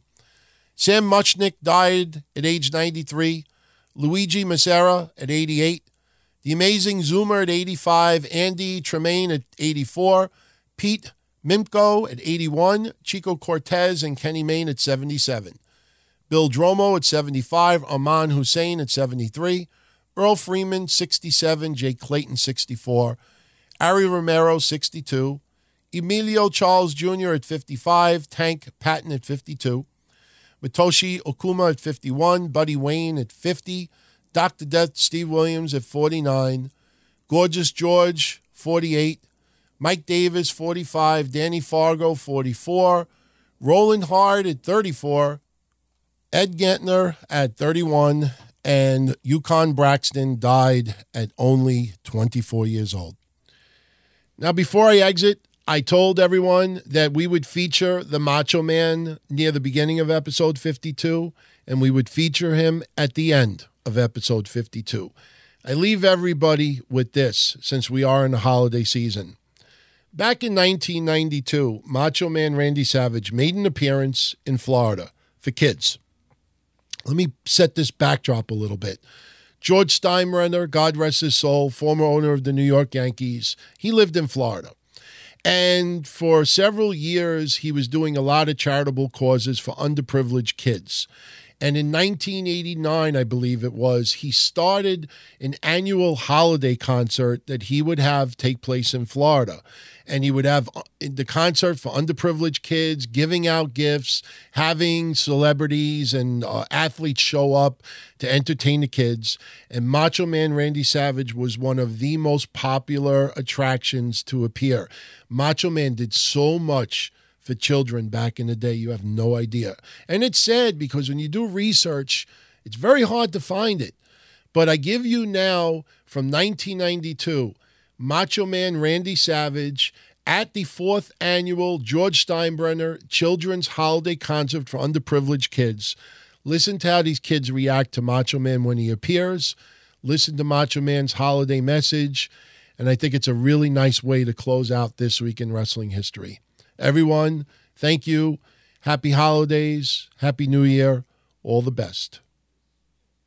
Well, about four years ago, my family and I decided what could we do for the young people in the community that were perhaps less fortunate than they might be. And uh, we went to the school system. We've done this four years. This is the first year on the Pinellas side. It's the fourth year on the Hillsborough County side. We have about 2,100 children here today, and we had them over on the other side of the bay yesterday. It's just our little way of uh, doing something for these young children who are identified by the school system as being uh, at-risk children. As I said before, there should be no such thing in this country as at-risk children. If we can take care of the whole world as we seem to do, then that's fine. But we should also take care of our own here at home. And uh, it's our little way of doing it for 4,000, 5,000 kids in this area who otherwise might not have a very happy Christmas. And uh, Christmas is, is the greatest time of the year. It's the time of the year when we all give thanks and are happy. And we just want to be sure that these young people feel, and everybody that's here, General Schwarzkopf, uh, Santa Claus, Peter and Nico, uh, Randy, Macho Man Savage, all these people came today with the Florida Orchestra to make this a happy time, Christmas, for these young children who otherwise might not have that. And as I said before, there's no reason in this country why there should be at-risk children. There should not be. And we got to, everybody do something to stop it. Right, very good. You don't have to use these glasses right here to see what's happening. It's a combined effort between a lot of people that care about the kids. George Steinbrenner, the general back there. You got it. From the macho man right here, we're doing the thing. Merry Christmas and a Happy New Year from all of us to all of you. Oh, yeah, but let's do it all year round this time. Dig it. The entire Steinbrenner family, my mother, father, brother, and sisters, and of course, New York Yankees, I wish you all a very, very Merry Christmas. Uh, it's a pleasure to have you here today. We got a great program in store. I'm sure you're going to like it. The gentleman I'm about to bring on stage needs a little introduction to most of you. Any fan of wrestling knows him very well.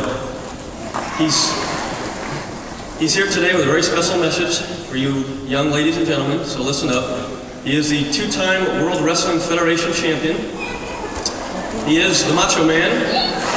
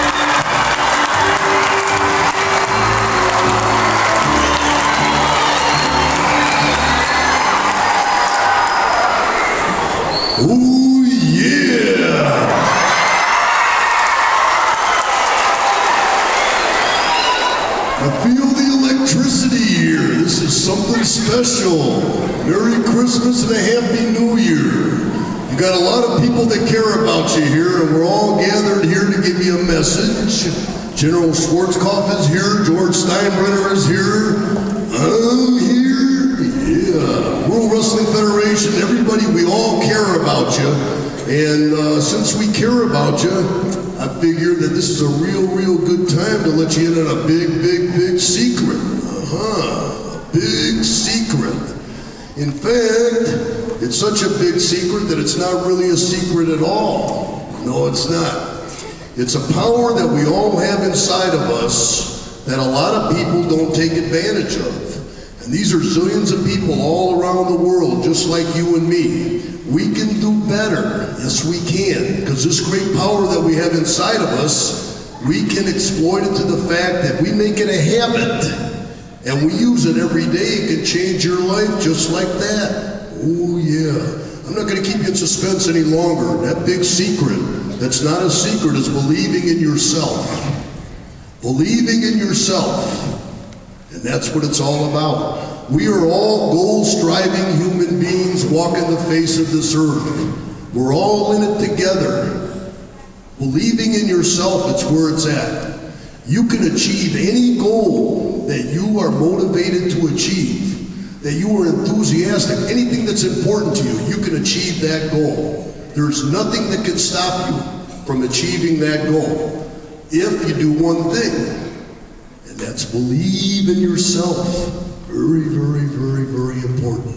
Believe in yourself, and all things can be possible. You have to have a real, real good self esteem. You have to have a real good self image. You have to be all that you can be.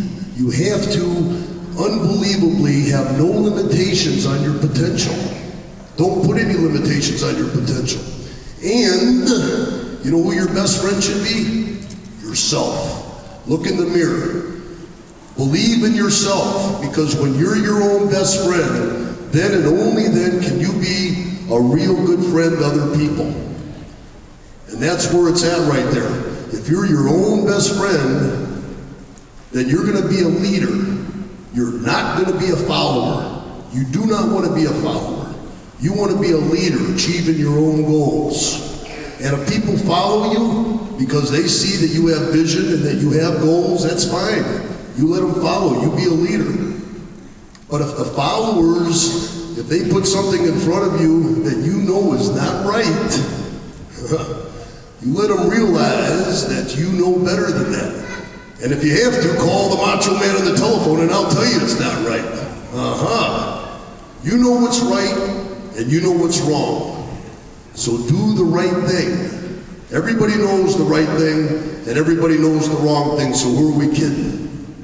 Be a leader and not a follower. Say no to drugs and stay in school. Drugs is a one-way ticket to nowhere. What goes up is going to come crashing to the ground. So that's the bottom line there. Don't even touch it. Just say no. If anybody asks you about it, just say, what part of the word no don't you understand? Uh-huh. I thought I made myself crystal clear. Stay in school. That is a golden opportunity. Take advantage of it. A lot of people don't take advantage of what they're doing in school. It's hip and it's cool to be in school. Yes, it is. Learn all that you can. Learn even more than your teacher. Uh-huh. Absolutely. If they tell you to read one book in class, go ahead and read two. Uh-huh. An education and learning is something that you need. Why do you need it? It's an opportunity that you can't let pass through your fingers, otherwise later on you're going to wish you had. I'll guarantee you that. Because if you learn all you can, and if you get all this education inside you, what you'll be able to do is you'll be ready to accept life's challenges. Because there's going to be plenty of challenges. You're going to have to expect the unexpected. There's no easy road. Nobody said life was easy. Life is a roller coaster. It's got highs and lows and it's got ups and downs. But if you want to be able to handle the situation, if you want to be able to conquer things that are going to happen in life, Oh, yeah, you're going to get knocked down. Things are not going to always go your way, but you don't blame other people. You just look around and you pull yourself up by your bootstraps and you get back in the race. And never, never, never, ever, ever, ever quit. Quitters never win and winners never quit. And when the going gets tough, the tough get going. Oh yeah, that's just the way that it is. And if you get knocked down, you dust yourself off, you get up, you get over it, you stay strong, you stay confident, and you get right back up and you just kind of grin to yourself. You know why? Because you believe in yourself. And you're going to get knocked down. But it's the person that gets back up again is the person that I respect. And I respect you because you believe in yourself. When you believe in yourself, I believe in you. Because I know that you're the type of person that's going to go all the way. I know you're the type of person that's going to battle and win at all cost, at all odds, against all odds. Because that's the type of person that you are when you believe in yourself. It's the only way to go. And that's the bottom line. And I want to say something else. It's very nice to be important, but it's more important to be nice. You've got a lot of nice people over here doing a lot of nice things. And I think it's just great. I want to say Merry Christmas and Happy New Year to everybody. And when you're leaving here today, while they're passing out gifts, because George Steinbrenner made this all possible, I just want to take off these glasses right here, and I want you to look me in the eye, and I want to shake hands with each and every one of you. And I want to realize when I look at your eyes that you believe in yourself, because I believe in you, because I know that you can be all that you want to be. It's up to you. I love each and every one of you. And oh yeah, thank you very much. And I'll see you later. Oh yeah.